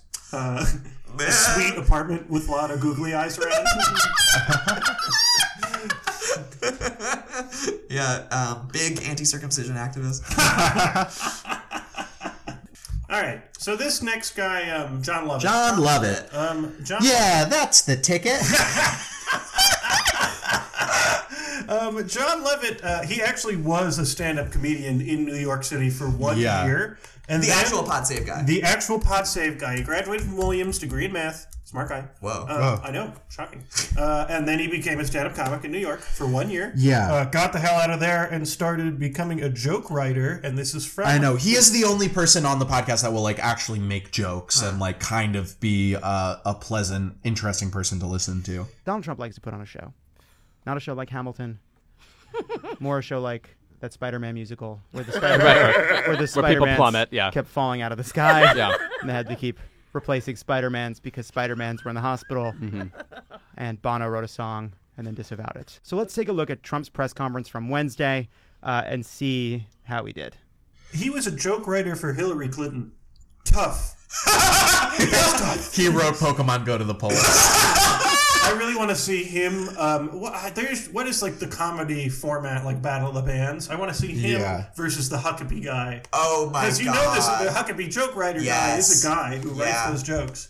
You know, Huckabee he can't he can't be thinking about that stuff. You know, I love being Huckabee. Like, uh, what's Huckabee's first name? Mike. Mike. I love the idea of being Mike Huckabee's sense of humor.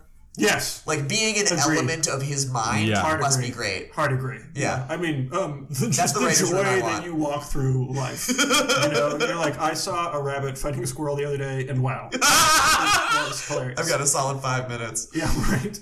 Um, that's like that's why we don't put the mice in the grave. You know. Um, anyways, uh, I would love to see them do those two do a joke off because you know I can't. If you're the Hillary Clinton joke writer, And just love it because I, you know, like I said, I didn't listen to a lot of Pod Save before this episode at all. I don't know a lot about their background except for like recent episodes that I listened to to prepare. Is Lovett a pop culture heavy guy?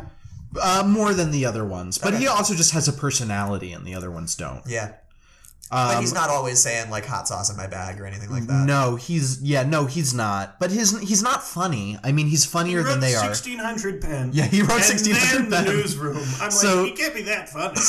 1600 Pen was that sitcom about Josh Gad being like the fail son of a president. That's awesome. And like just having like Which having to go. I like Josh Gad. Yeah, you know, yeah, I would have Josh Gad's thought, I great. would have thought that would have been fun. oh, we're pro Josh Gad on this. No, podcast? I just thought if, if you explain the premise of 1600 Pen, it sounds funny. Whereas if you explain the premise of King of Queens, I'm like, not funny at all. Turns out it's actually quite funny.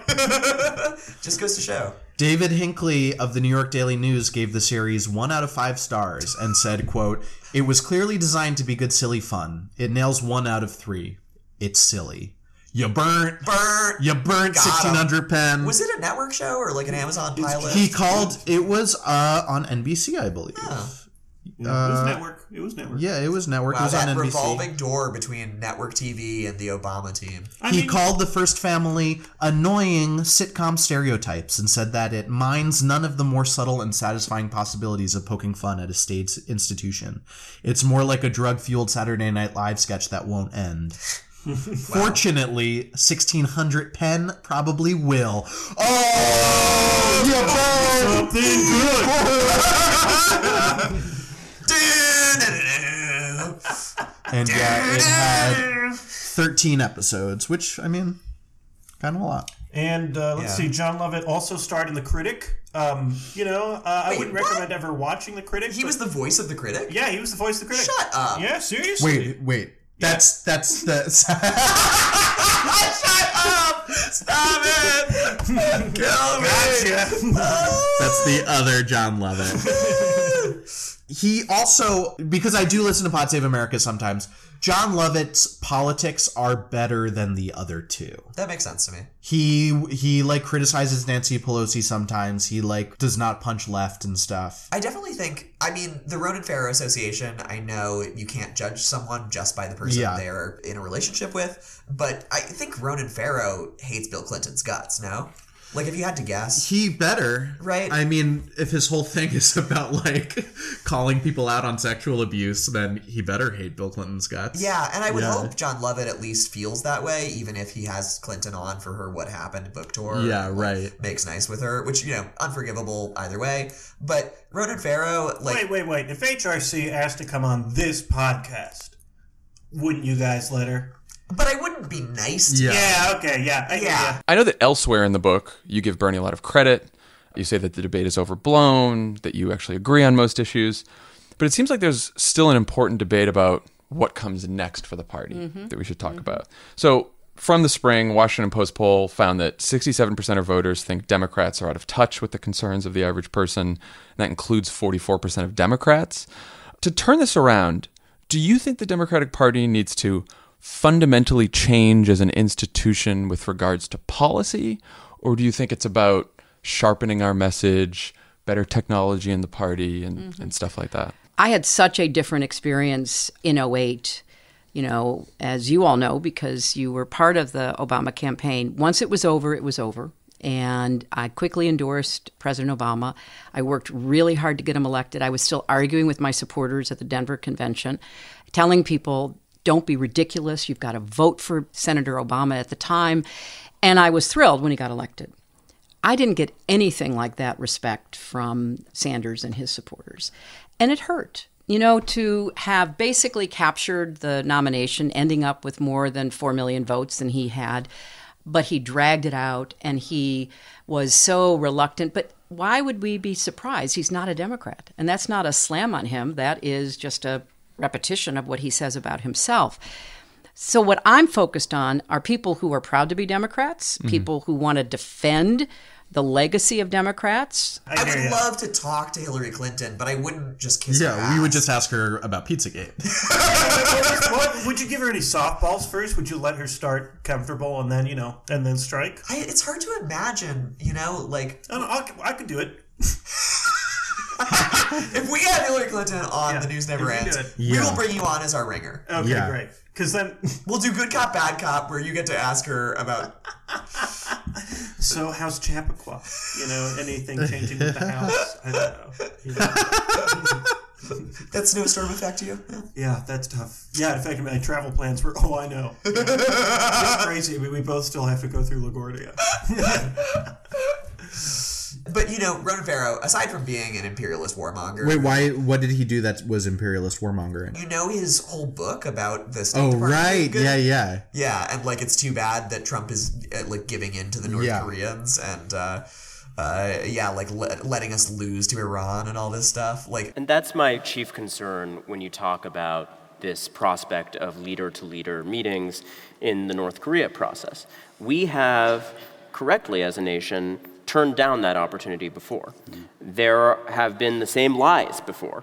Uh, there have been concessions made that then were not lived up to. And there is a very real risk going into those kinds of conversations that you get played. This is one of the wiliest and slipperiest uh, diplomatic opponents that we have ever faced. And the problem is, if you don't have the kinds of experts that we were just talking about, if you don't have the people who say, hey, here are the pressure points in this region, here are the lies they've told before, here are the concessions not to make, and the coded language not to stumble into, you, you do end up getting played very likely. Ronan Farrow has very conservative, and you know, he's interviewed all of the surviving State Department people, and he talks about. I, I like seen him do a couple of these book tour events where he's talked about like talking to Henry Kissinger, and I haven't read his book. Maybe I should give it a shot. But he says like, and I do e, every time he prefaces some like important wisdom from Henry Kissinger, he says, and in my book I do talk about how he's a complicated figure, but not about how he's a war criminal Right. who like should be tried at the Hague. Uh, Henry Kissinger says an interesting thing. He's one of the many secretaries of state. All of the former secretaries went on the record for this book, and um, you know, I'm I'm very careful to portray the ways in which he is complicated and difficult, and Well, so that's like uh, a lot like Tommy Vitor, right? Who is the last Pod Save America guy. There's also Dan Pfeiffer, who we're probably not going to talk about. Yeah. Because is he? He's not one of the Uh, original. he's not three, one of right? the OG. He was on 1600, but Yeah, he Did was they on kick it him off? here and there. Seriously, is he? Does he suck or something? Is he he stupid? he sucks, but they all suck. They're all the same. and they still have him on. He's on all the time. right? Yeah. But yeah, and Tommy Vitor, like he was the foreign policy guy in the Obama White House. He represents the you know uniparty consensus on foreign policy. on the legal question, the the domestic foundation for all our effort against Al Qaeda are the AUMF. So Congress passed a law, the authorization of military force, that allowed us to take action. Uh, internationally, the legal foundation is our inherent right of self-defense, especially in countries that are unwilling or unable to do it themselves. So He also gets into ridiculous Twitter fights with people whenever they're like, "Yeah, maybe you shouldn't have bombed that kid." Yeah, so he seems like the most evil of the three, if you're talking about straight up. Talking about like the kid that he bombed just specifically, we're talking about that 16 year old who was uh, Anwar al Awlaki's kid. Yes. Uh, Abdul Rahman. Al Awlaki. And uh, he was 16 when Obama assassinated him. Uh, you know, he wasn't aiming for this 16 year old, but he did kill this 16 year old who was an American citizen and his 17 year old Yemeni cousin who never gets talked about because who gives a shit Right. about the Yemenis. And that also was not the same strike that killed Anwar al-Awlaki, That's right. He already killed Anwar al-Awlaki, who was also a U.S. citizen. Right. And uh, I mean, I uh, maybe I'm correct me if I'm wrong about this. Anwar al-Awlaki was not really a terrorist. That's right. He was a propagandist. He was a propagandist. Yeah. And an American citizen. That's right. And Obama unilaterally, without any kind of due process, ordered him to get murdered with a drone strike. That's right. And then- Specifically him. He was not collateral damage. Yes. They were go they were trying specifically and succeeded in assassinating there's no other word for it, Anwar al Awlaki. Yeah, so they ordered a Yeah, murder. Yeah, Yeah, they that's a great ordered A, a U.S. citizen without any kind of due process. Then they sent a second drone strike to kill his child. Yeah, and it I was, think it was aiming for another Al Qaeda uh, senior official, and the kids happened to be with okay, him at the yeah, time. as far as we know, right? Because there's Exactly. no like real oversight or anything. That's right. That is true. And then uh, what I think is just a really powerful example of just Trump being not a break from what came before, but just the next logical step of it. Obama had Anwar al Awlaki and his 16 year old son killed, and then Trump sent a drone to go after his 8 year old daughter, right? Which is is more horrendous but only by degrees right not by a not in a it's not a whole new paradigm or anything Yeah, it is and not quality. Tommy Vitor has dedicated his career to protecting Obama's foreign policy and to lending legitimacy to uh, the various imperialist wars that Obama engaged in. The president will be able to assess the feasibility of capture with clear eyes and with an aim toward the collected vital intelligence that can be obtained only through the interrogation of live detainees. I mean, that is the question live detainees Yeah, versus. that's not right. I mean, yes, we do need to change some of the things Congress has done to tie our hands, but we evaluate these things on a case. I sh- keep saying we. I no longer work there. The administration You've got evaluates. to break the mental and break physical the- shackles. I know, break the shackles on a case by case basis. And so a group of very senior people sit in a room and they say, what is the feasibility of capture? And they debate these things with vigor. And, you know, when you're operating 87 miles from the capital of Yemen where the, a- you know, the Yemeni security forces don't go, there's not a lot of feasibility of capture. You would have to put boots on the ground. And it clearly haunts him. You can see in his expressionless face and his sad Twitter posts about his dog, and also the pointless Twitter fights he gets in with leftists who are like, hey, maybe you shouldn't have uh, killed Anwar al Awlaki. Uh, and I'm this guy.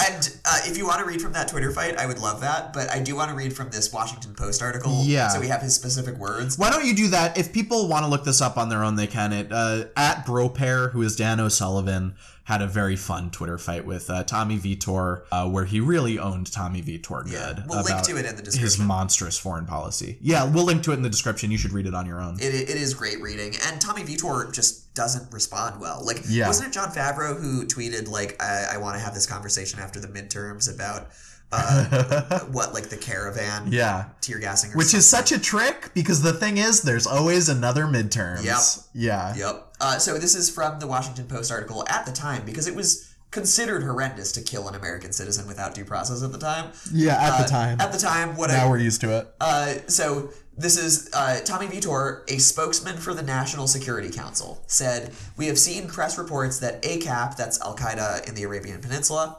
Senior official Ibrahim al-Bana was killed last Friday in Yemen, and that several others, including the son of Anwar al-Awlaki, were with al-Bana at the time. For over the past year, the State Department has publicly urged U.S. citizens not to travel to Yemen and has encouraged those already in Yemen to leave because of the continuing threat of violence and the presence of terrorist organizations, including ACAP, throughout the country. But what was the violence that killed him? It was an American act of terror. It was an American murder that killed this 16 year old American citizen kid. Yeah, State Department warning red. We will kill you when you go here. Right, You know? yeah, yeah. Like the State Department is saying, you know, it's violent because there are Al Qaeda there because we're going to bomb them. Like, what is the logic there? And, you know, Tommy Vitor, I mean, there's a ton of examples of this. The other one that I thought was more funny but is more horrifying by the day is that he also was called on because he was a spokesman. That was like what he did was like apologize or justify. And the thing that he apologized for one time was when Obama was at a ceremony to give an award to like a Polish Nazi anti-Nazi resistance fighter, and he referred to a Polish death camp, which I don't know if you're. I'm well aware. Yeah. So like, yeah. Can you explain this? Oh, sure. Uh, Poland recently made it illegal to refer to these death camps as Polish death camps and not German death camps or Nazi death camps. Right. Yeah. The preferred PC term in Poland, by that I mean the only legal thing you're allowed to call them, is German death camp in Nazi occupied Poland, because you should never suggest Right. that the valiant Poles were responsible for anything Right. that happened to any Jew. that they were gleeful collaborators with the Nazis. Yeah. The, the Poles who had a uh, pogrom in 1946. Eee, that was after the Nazis. Yeah. So Vitor was called on to apologize for Obama's what was called at the time gaffe in the Times of Israel. National Security Council spokesman Tommy Vitor You can say said, TO, TOI here. we all know DOI. Uh, the president misspoke. He was referring to Nazi death camps in Poland. We regret this misstatement, which should not detract from the clear intention to honor Mr. Karski and those brave citizens who stood on the side of human dignity in the face of tyranny. So you're Obama, you're sitting there, you got someone whispering in your ear, just say Nazi death camps in Poland. Nazi death camps in Poland. Nazi death camps in Poland. He immediately goes, these Polish death camps. No! Vitor's gotta get on this! Vitor? do a, do a Yogi Bear calling for Vitor. uh, hey, boo boo, hey, Tommy